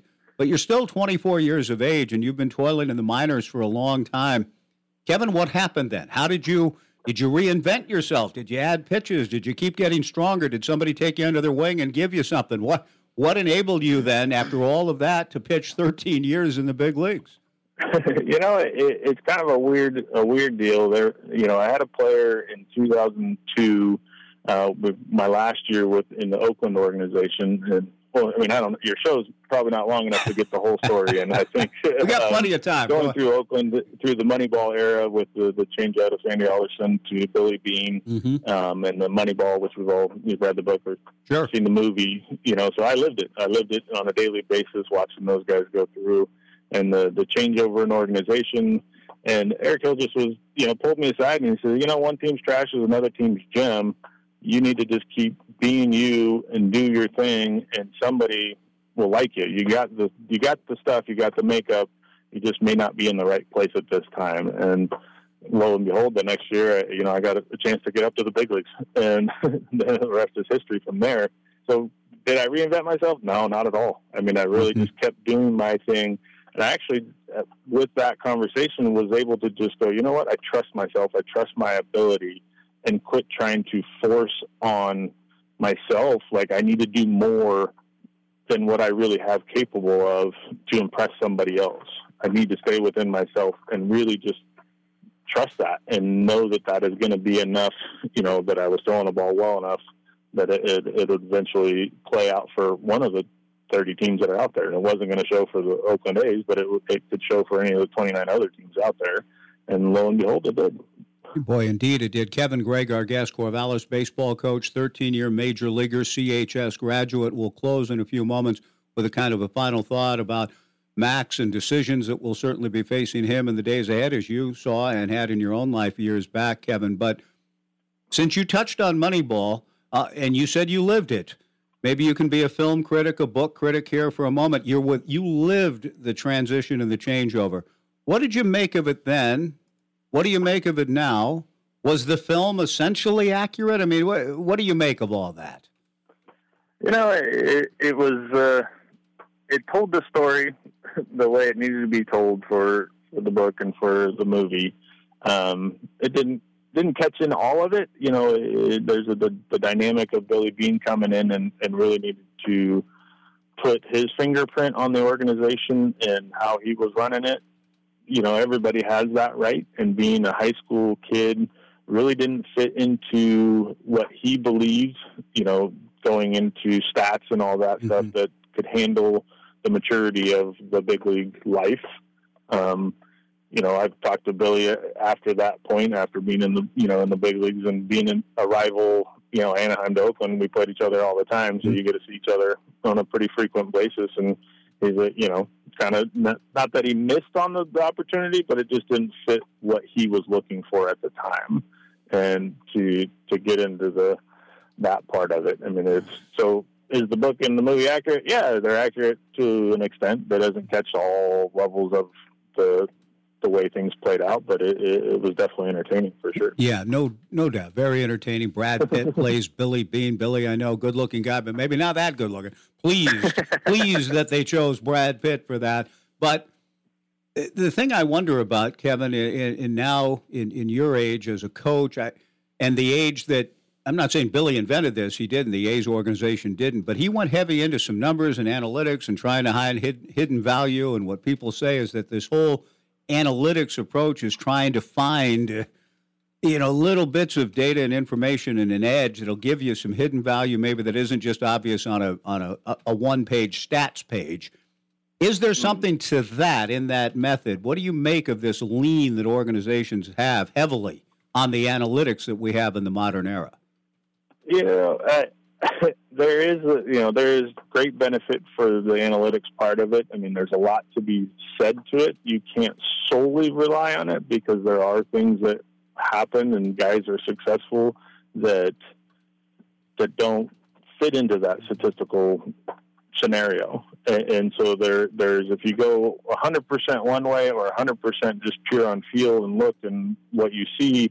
You, you're going to miss on players on both ends because there's guys that are going to statistically show that they should be great, but they're not going to be great. And then there's guys that perform really good and they may not, you know, sustain that for a long period of time. So it kind of has to have its ebb and flow of the two things, um, you know, it, which which is the right way to do it. You know, I think I think teams originally, you know, are pushing really far to that analytical side of it, and I don't know if that's all that beneficial because there are some good players that just find a way to get jobs done yeah. that need to be done on a baseball field, and things that play into a great ball player or a great contributor to our club may not show up on a stat sheet, that may not show up in that aspect, and, and that could end up hurting a club in, in the long run.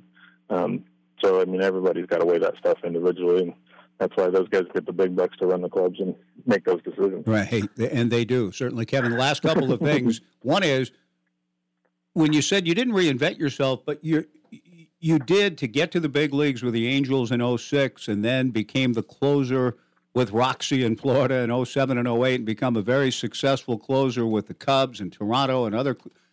Did, did the closer's role, I mean, had you been sort of a, a starter guy, a, a long relief guy, who figured out, did you figure out, and just go out and win a closer's job in some of these uh, major league clubs?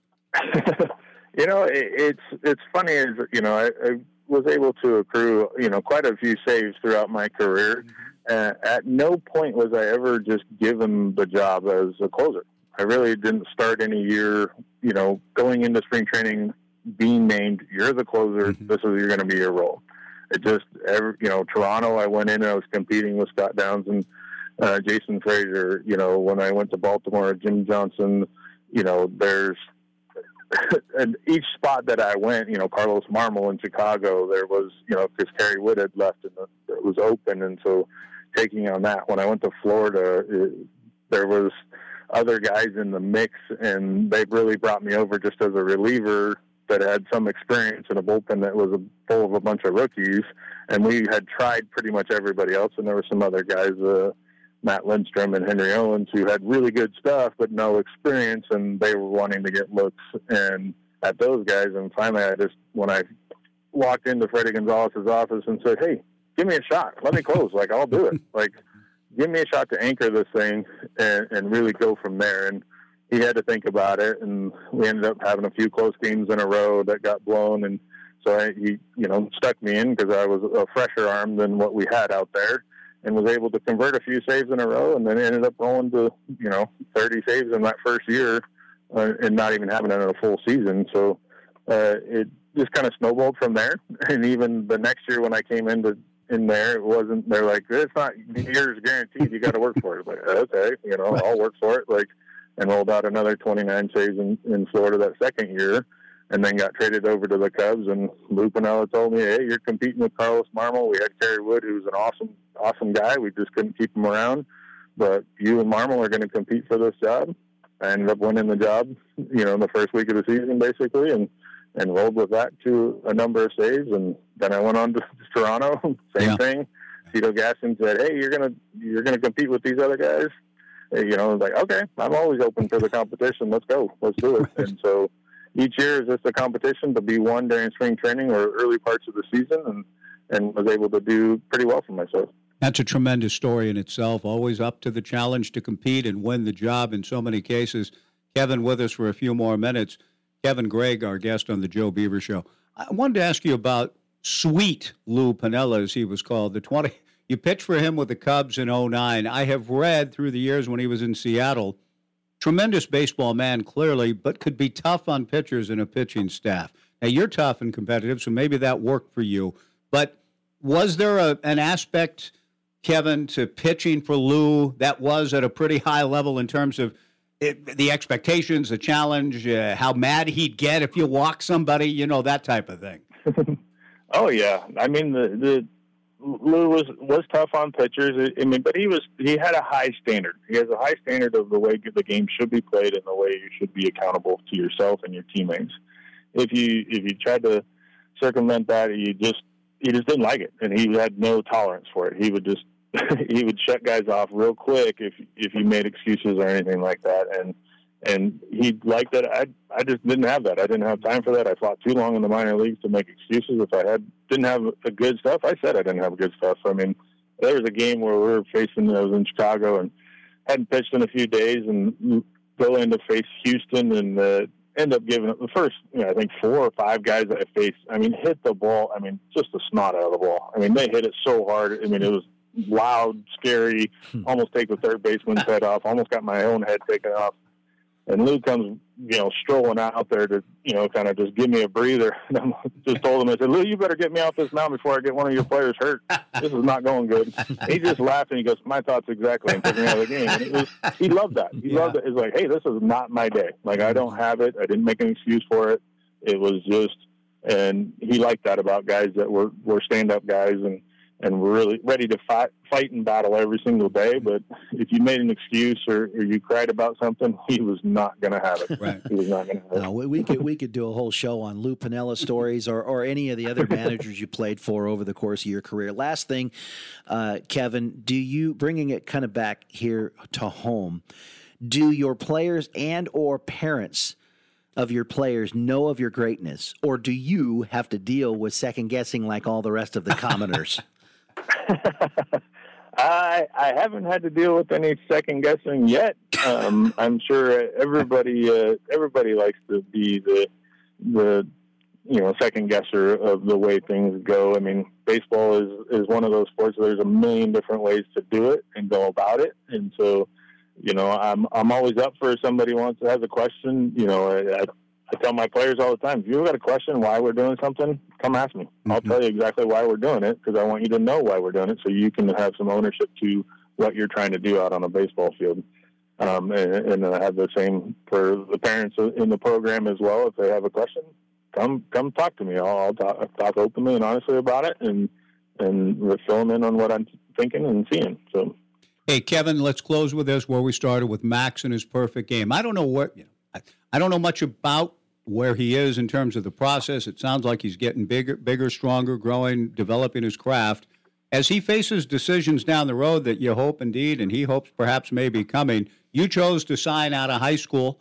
Uh, I don't know if you probably could have pitched collegiately somewhere, maybe even right here. The Oregon State program has grown into what it is, and you see collegiate baseball at a high level in the Pacific Northwest and around.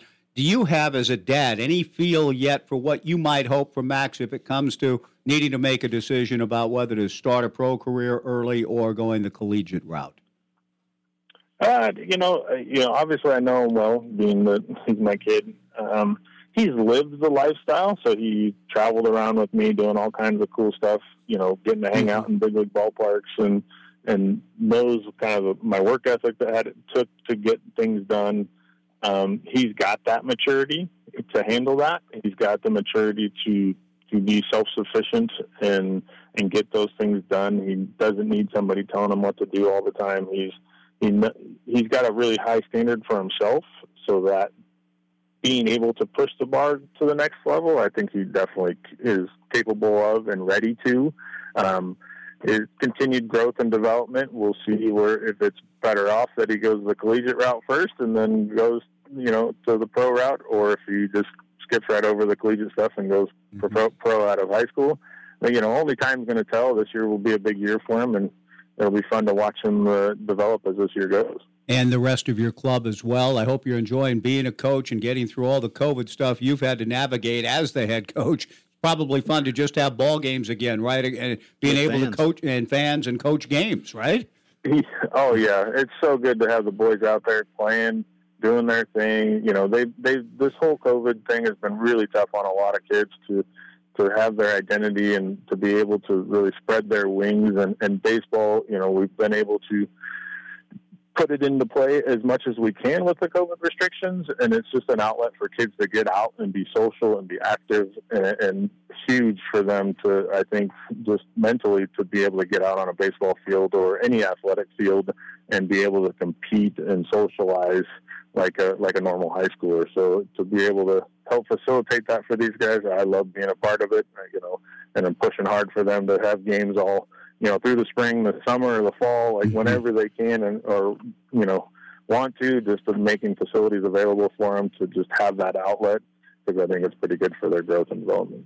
Kevin, it's been great to talk to you. Thanks for a generous amount of your yeah, time Kevin. today. It's been a long time, but let's stay in touch. Really appreciate the perspective and the stories and what you're doing at C H S. First as a student and an athlete there, now as the head coach. That's a great story in itself. Thanks for taking time for us, Kevin. We appreciate it. Thanks. Appreciate you having me on. Thank you, Kevin. That's a good, really good, good. conversation with yeah. a lot of, like you said, we could say, okay, today's show, Kevin Gregg on, on Lou Piniella. Lou Piniella. Go. I appreciate Lou even more for what just what he said. Right what that there. story right there. Yeah, My I mean, thoughts exactly. That's old school. Yeah. Lou walks strolling out. Ain't quite your day. Unlike Lasorda. And the, who's the guy? I don't Doug know. Rao. And Doug well, Rao. That's also a good story, though, too. I, he, I feel good, Tommy. I don't I don't give a rip about you I mean, feeling good. It had to have been set up because no, it wasn't well, set but here's up. the thing. Why did Tommy, why did they stand out there and do that for ten minutes? Well, that's a good that's Davey Lopes' point. Davey Lopes' point, too, because he was buying time to get the, he couldn't just say, let's go. They needed more time oh, for the guy right, in the okay, bullpen. Yeah, that's right. Because that's he right. even says, he's mic'd up. He forgot he had the live mic on yeah. or whatever for some feature Major League Baseball was going to be doing on him. So he says to Red Adams, the, I'm going to go out and buy some time out there, and uh, you kind of let me know. I'll look, and when you get on the phone, let me know when who's ever ready to, to replace Rao, then let me know, and then I'll I'll take him out. So he goes out ostensibly to, you know, to buy time. I mean, he goes out to buy time. Yeah, yeah, which but they all so, do. But in the buying of time, that's what made that such a rich conversation. And now, Davey is that Lopes, real? Was that all real? Oh, it's all real. That's not staged. That's better than that's a better mound conversation than what you see in Bull Durham when Robert Wool comes out and says, well, candlesticks always make a good gift, and you can get a live chicken over here at so-and-so, whatever. That's a funny scene. This one's funnier. It's better. If you've ever heard that, the unexpurgated version is yeah, the best. Yeah, yeah. With every adjective, everything in there, everything. No deletions. There is an underground tape that's made the rounds through the years. But he must have told Rao, stay here, because Rao doesn't, he's not going to relinquish the mound. Well, Rao just, I feel good, Tommy, as Tommy's approaching him. I feel good, Tommy. And that's it. That sets Tommy off. You feel good. I don't care. Uh, you feel good. There's there are three so-and-so home. There's three hits on the board. We got, and the number of adjectives deleted in that little session, and Rao arguing with Tommy, and Tommy yelling, well, you just gave up two hits to two left-handers. That guy, last guy that got a hit, he, uh, he was a left-hander, wasn't he? He's not, not even one hundred percent sure. And on and on it goes, and Rao's arguing with, and, and, and, you, and he gets Tommy's ire even up to the point that Davey Lopes comes running in from second. Hey, hey, hey, knock it off. What's going on? And this is a World Series game, and it's all out there. It's, it's good so stuff. It's so good. It is so good. Let's break and... We'll break. Thanks uh, to Kevin Gregg for joining us. four nine seven, five three five six, twelve forty Joe Radio. For auto glass solutions, better call the Glass Man. Call five four one, seven six zero, two two seven seven. Call the Glass Man. Hi, this is Jake the Glassman. If you need your windshield repaired or replaced, you don't need to call that eight hundred number. Give me a call. For auto glass solutions, better call the Glassman. Call five four one, seven six zero, two two seven seven. Call the Glassman. Kraken Cards combines the worlds of sports, cards, and games to bring a fresh take on your local game store. Kraken Cards in downtown Corvallis carries sports cards, Pokemon cards, M T G cards, and more. If you're into sports cards and games, Kraken Cards is for you. O S U fans, Kraken Cards has a dedicated Oregon State alumni box just for you. Kraken Cards, one fourteen Southwest third Street in downtown Corvallis. Kraken Sports Cards dot com, your connection to everything fun. Need an extra bed for the family? Expecting out-of-town guests this summer? Not sure where they're going to sleep? You could add a new bedroom onto the house. Or an easier and less expensive solution would be to buy a futon from Futon Man in Corvallis. Futon Man has quality constructed solid hardwood frames in lots of styles and finishes. Their mattresses are highly resilient, have a long-lasting foam core, and are made right in the store. There's lots of decorative cover choices, too. Stop by Futon Man, two miles north of Corvallis on Highway ninety-nine, or online at futon man dot com. If you've been putting off that home remodeling project but have finally decided to take a leap and get it done, Corvallis Floor Covering can help. Stop by and browse through their large showroom with a wide variety of carpet, laminate, tile, wood, and vinyl flooring, and window coverings from all the popular brands. Corvallis Floor Covering is at the corner of second and Van Buren downtown, or log on to corvallis floor covering dot com. Shop local, shop Corvallis Floor Covering, and go Beavs! If you feel you're overpaying on your taxes and you're not as profitable as you should be, you're not alone. At Tax and Wealth Management in Corvallis, they can help because that's what they do. They work with individuals and business owners to lower your taxes, increase your profit, and manage your cash flow. They provide bookkeeping and payroll services too. Give them a call at five four one, seven five three, four one eight five. That's seven five three, four one eight five. And get in the game. Tax and Wealth Management in Corvallis, your hometown tax team. And go Beavs! Looking for an appliance? Whirlpool, Frigidaire, Maytag, Speed Queen, refrigerators, freezers, dishwashers, cooking appliances, washers, and dryers. If it is an appliance or an appliance accessory, contact Kellenberger Appliance. We offer install and delivery on the product we sell. We even offer service on most major brands. Kellenberger Appliance, twenty-one Main Street in Lebanon. Kellenberger Appliance, the best place to buy appliances. On the web at kellenbergers dot com. Okay. Now, here's another thing, too, that yeah, came yeah, up. Yeah. And that I'm glad the texter, C V B, on the University Honda text line about yesterday's game. By the way, really enjoyed the conversation with Kevin. Yeah, that was We need to be good. He might disagree. Well, that's enough. You had me for thirty minutes, and won't be doing that for another few years. Yeah. I like him. I like him a lot. I should know him better. And Roxy and he being good friends. And Roxy would even say from time to time over the years, if you had Kevin Gregg on, and I would say, well, here and there. Yeah. But we needed to apply that more often.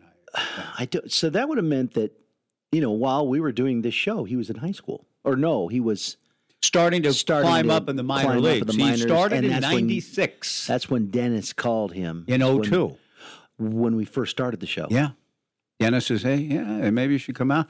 But I, you know, at twenty-four years of age, at that point, Kevin yeah, knows yeah. he's not going to – he may throw a good football at six six, big, strong-arm guy, a la Derek Anderson, but he's not going to come in and beat out Derek Anderson for the job no. after being away from the game that long. And he'd already put so much in for baseball. Six. He ended up pitching in the minor leagues for parts of eight years and then rises. Keeps – I asked, did you re-? No, I didn't reinvent myself. I got into a better organization for him. Yeah. And sometimes the opportunity within certain organizations, that's, I think that hurt Pat Casey a little bit. Pat Casey is a major league baseball player. I, I believe he could or should have played in the big leagues. He got into a numbers game in uh, the Seattle Mariners organization, and just it was difficult. The people who was behind at different positions, had he been in a little different type of situation, probably would have made it to the major leagues. But depending on where there's a need. Yeah, exactly. If you're with the wrong club that doesn't have a need for you, but they want to keep you around. I mean, he was out hitting Edgar Martinez for a long time, was Pat Casey, Pat was. in the minors as they came up. Yeah, and and they were trying to find a position for Edgar, and eventually he found one called designated hitter. Yeah. But which now everybody can have. Yeah. Any, yeah, that's true. That's a whole different world. Here is, here's a question, and I posed it on the air, and I haven't talked to Ryan or Mitch. After the Beavers fell behind two to one on the bases loaded walk, I was going to ask you about the this. next batter, foul ball down the right field line. Justin Boyd disappeared out of my view, but he caught it. Mm-hmm. He chose to catch it. Yes, and the runner tags and scores. Now it's three to one. And you talked about, well, you give up the run. Or the you, you get the out yeah, for and, the run. And I don't know baseball pe- baseball people, those of you that are. I could have asked Kevin. I, I could have asked just about anybody. C V B says, uh, why? He says, do you know if anyone was yelling, don't catch it, don't catch it? I know it doesn't necessarily follow that the same sequence would have occurred, but the next pitch would have been a double play ball to end the inning. Also, if you're going to replace the base is full, why wouldn't you do it with a batter sooner so the new pitcher can find the strike zone and possibly walk a guy without forcing in a run? That's These are good, fair, apposite questions to be asked, C V.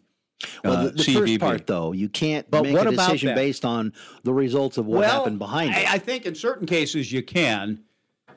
In certain cases you can. If it's the winning run, you don't catch it. You, you understand what I'm saying? Yeah, now you're down yeah. two to one. They, You make the catch. You want to be, you don't want another run to score, but if you don't catch it, the guy then may drive one to the alley and knock in two or three more runs. So that's, you, you thought, don't know. Do you get the out automatically? Is it automatic? I the thing I thought you called it well. I thought you called it perfectly in that you took the onus off the kid, saying that's a tough one. You don't mm-hmm. know, and how are they supposed to know and think about it right there in the moment?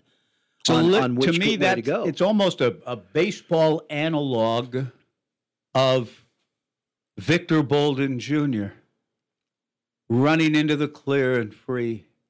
And had he, it, it, Do you, somebody yelling, get down, get down, fall down at the one.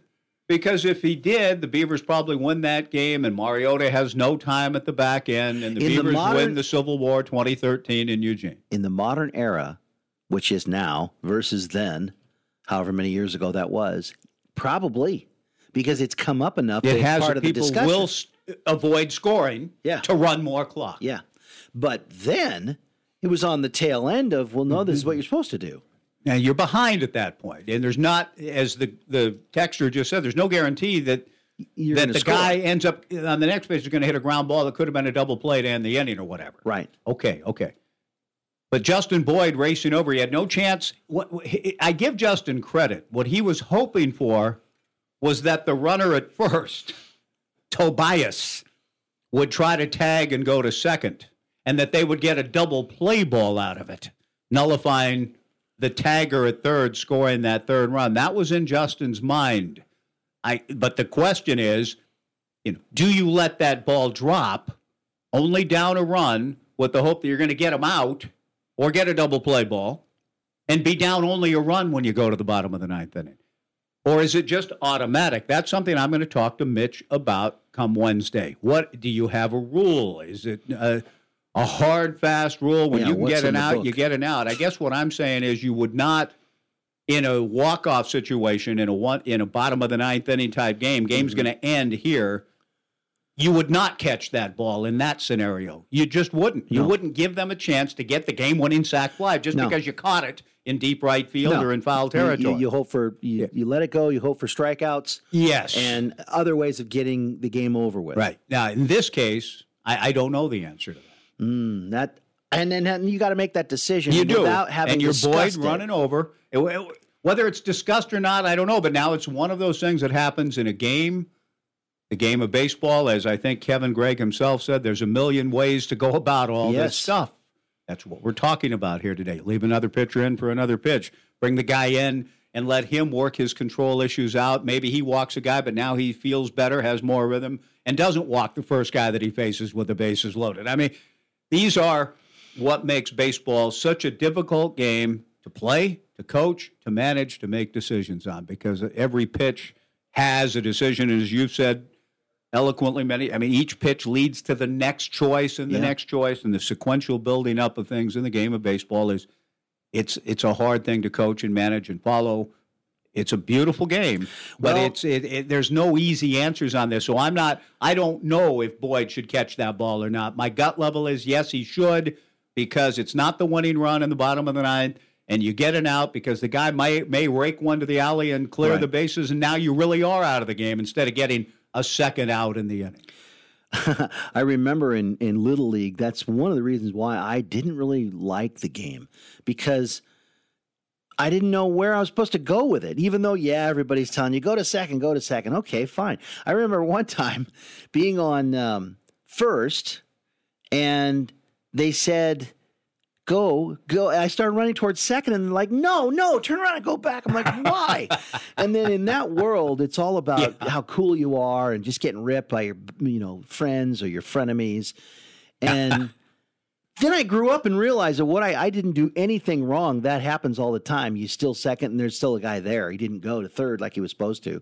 And that's what happened to me. The guy on second, our runner, was still there.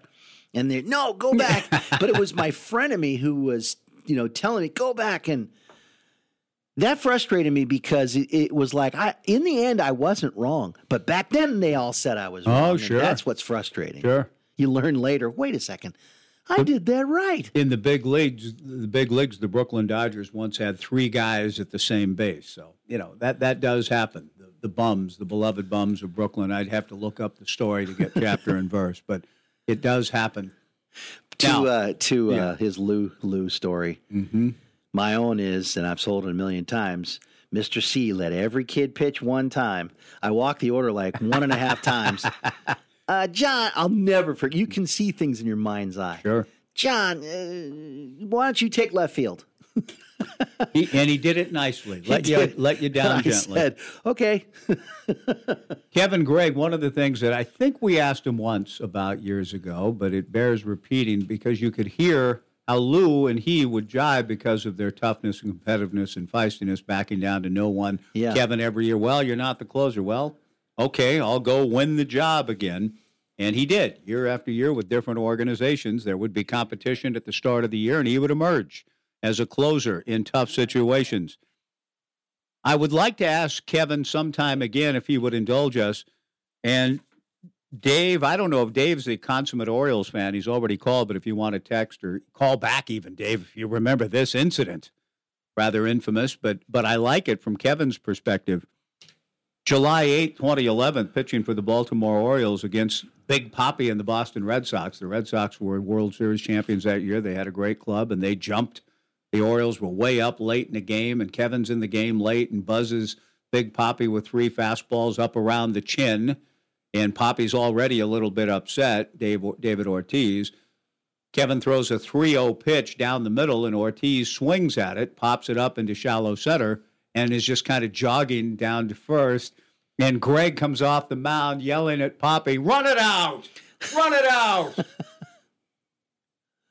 Papi takes exception to that and charges the mound, and a big melee and brawl ensues, and they're both suspended for four games. And after the game, Kevin, quote, the Red Sox are so arrogant, they think they're better than everybody else. There's a right way to play the game, and I was just trying to help Papi play the game the right way. That's a great that's, story. That's a wonderful story in its own right, I and that's the type that. of guy you want on your team. Absolutely. I love that. So we'll try that the next time around with Kevin to see what he yeah. remembers yeah. about it, but he got a four-game suspension for his set two with the Hall of Famer, David I Ortiz. I wonder what Big Papi thought of that. That's a good and question. And years too. later.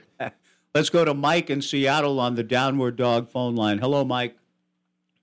Hi, guys. How are you? Thank you for uh, thanks for being on and taking my call. I just got out of jury duty. Ah, oh, fine. County, Tacoma, Washington. God help America. He's guilty. Don't ever. Now, when you huh? say got out of it, meaning you were on a jury and the session just ended, right. or you got out of having to serve. What What are you saying? No, no, I had. So I got to go. I didn't have okay, to go. Okay, gotcha. I, I appreciate that. I now, didn't know now, where you were angling and, there. And, yeah, and then I was uh, I was one of the forty-five who got taken to the Superior Courtroom, and I was I was number thirty-seven, and um, I sat back there meek and mildly, and after two hours of the voir dire, I, I don't know how to say what it's called. It's that thing they do, you know, when they talk to the potential jurors, and yeah. I was not selected you know, by about one o'clock or by about twelve o'clock. Then you go back to the jury assembly room, they call it, and they said, "Go home and call call back tonight after five."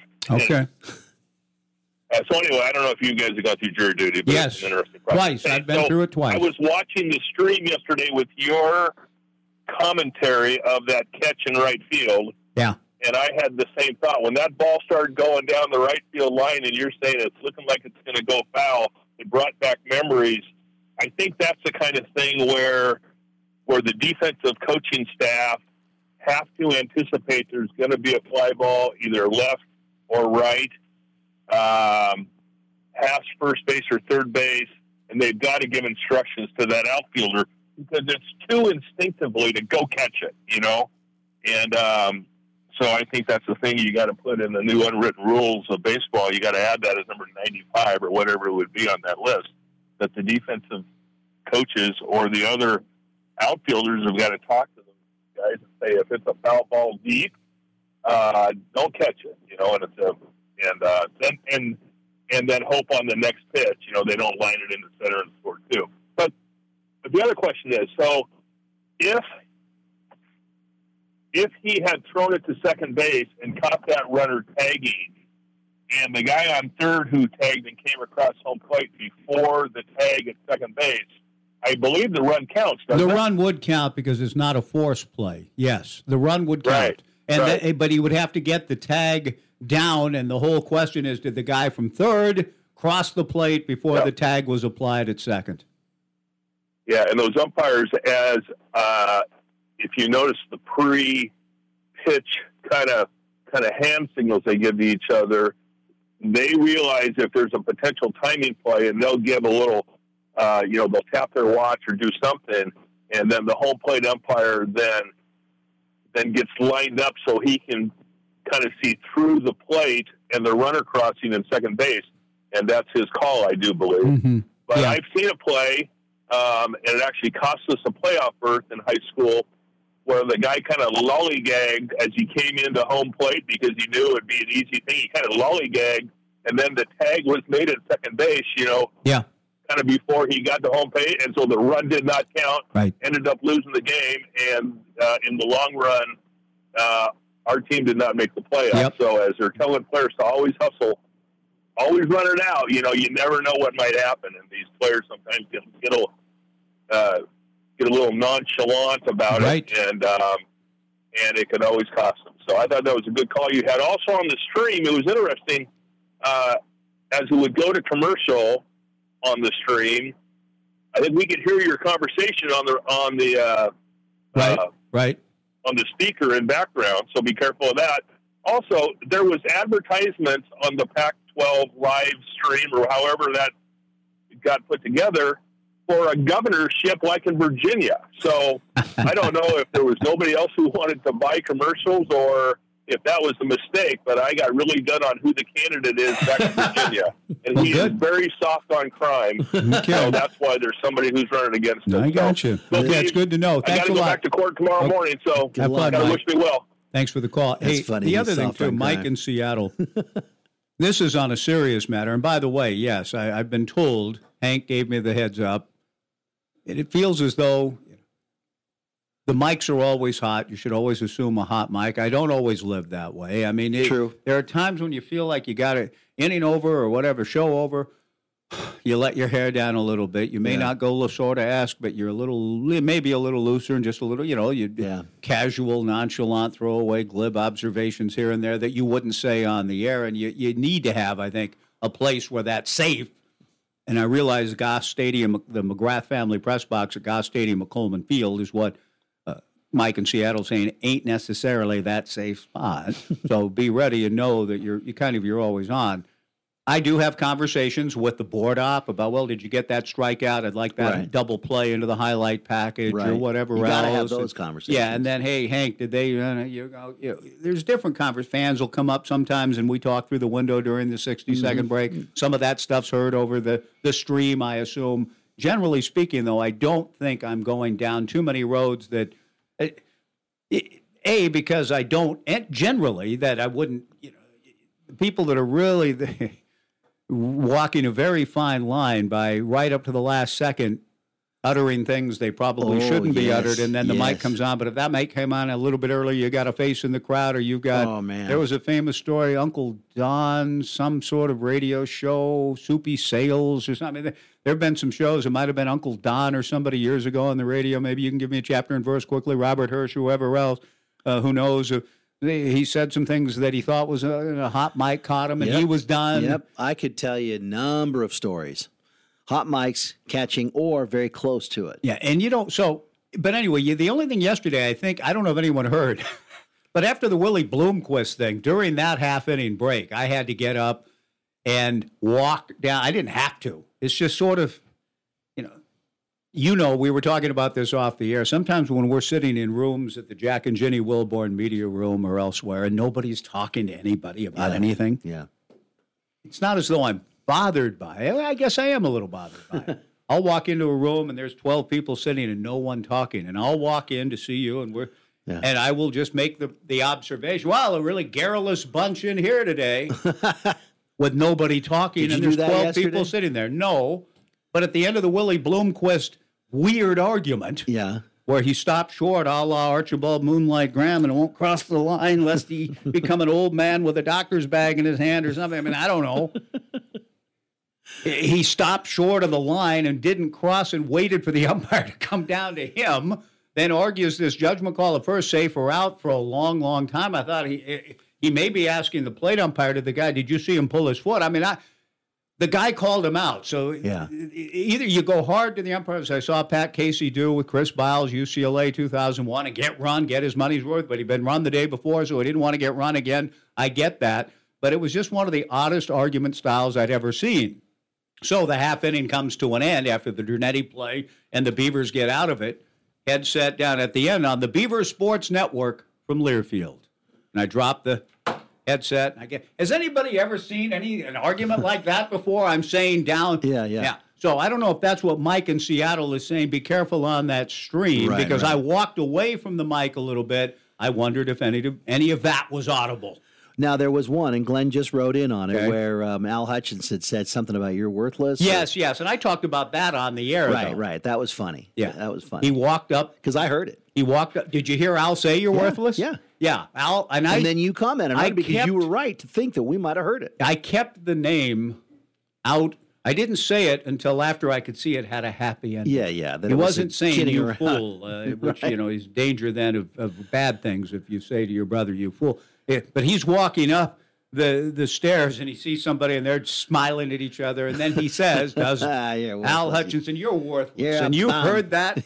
Yeah. So I explained, you might have just heard over the airwaves. Yes. Uh, you're and, worthless. Uh, it was funny. Yeah. Knowing Al, too. Yeah, and Al's fun. funny, and he laughed, and they laughed, and they were all laughing about it, so it could be told. That was a story that could be told. Well, and like you say, people come up to the window, hey, hey, how you doing? And then Sometimes. all of that is, well, hey, Roberta, or hey, Bill. And there are times off the air, I've got the headset off, and I'll hear the, the engineer yeah. through my headset from Learfield on the Beaver Sports Network from Learfield. He'll be, uh, I'm no longer Gene Collins, by the way, but he will, I'll hear, Mike, you're back, you're back, as I'm saying, yeah, what section are they sitting in? Yeah, tell them hello for me. The ones yeah. that I think are funny when, because I know this, is when you're breathing heavy. It's because you ran down to go to the bathroom and come back. I have, you know, and that's something back in the old days that you could call. I could call. There were times way back. Yeah, ninety-nine, two thousand, two thousand one. Younger days before that. Well, yeah, and I could. I moved a little quicker, but I also could say, because we only had one radio station, I'd say to the board op, Uh, we're going to take a three-minute post-game break here, and I'll be back. I hope that's enough time, and I'll see you back here on the, you know, yeah. uh, right here on thirteen forty or twelve forty or whatever the case may be, back in those early days when only one station was carrying it. Now the network breaks are timed out, seven or eight stations carrying the games. I do not have that latitude. So there's no longer any sprinting back and forth from the McGrath family press box no. down below, and sprinting's been long gone, Rocky Long, for a long time. Yeah. Where are we at, Doc? Let's talk about the N C double A tournament. Well, Jim we got Wilson, about thirty seconds. Is that all that's left? Yeah. Is Does Arizona shoot too poorly to win it all? Yes or no? No, I think they can win. They're the still good thing. enough to win it all because they have to. Because I have them winning it all. You do? Yeah.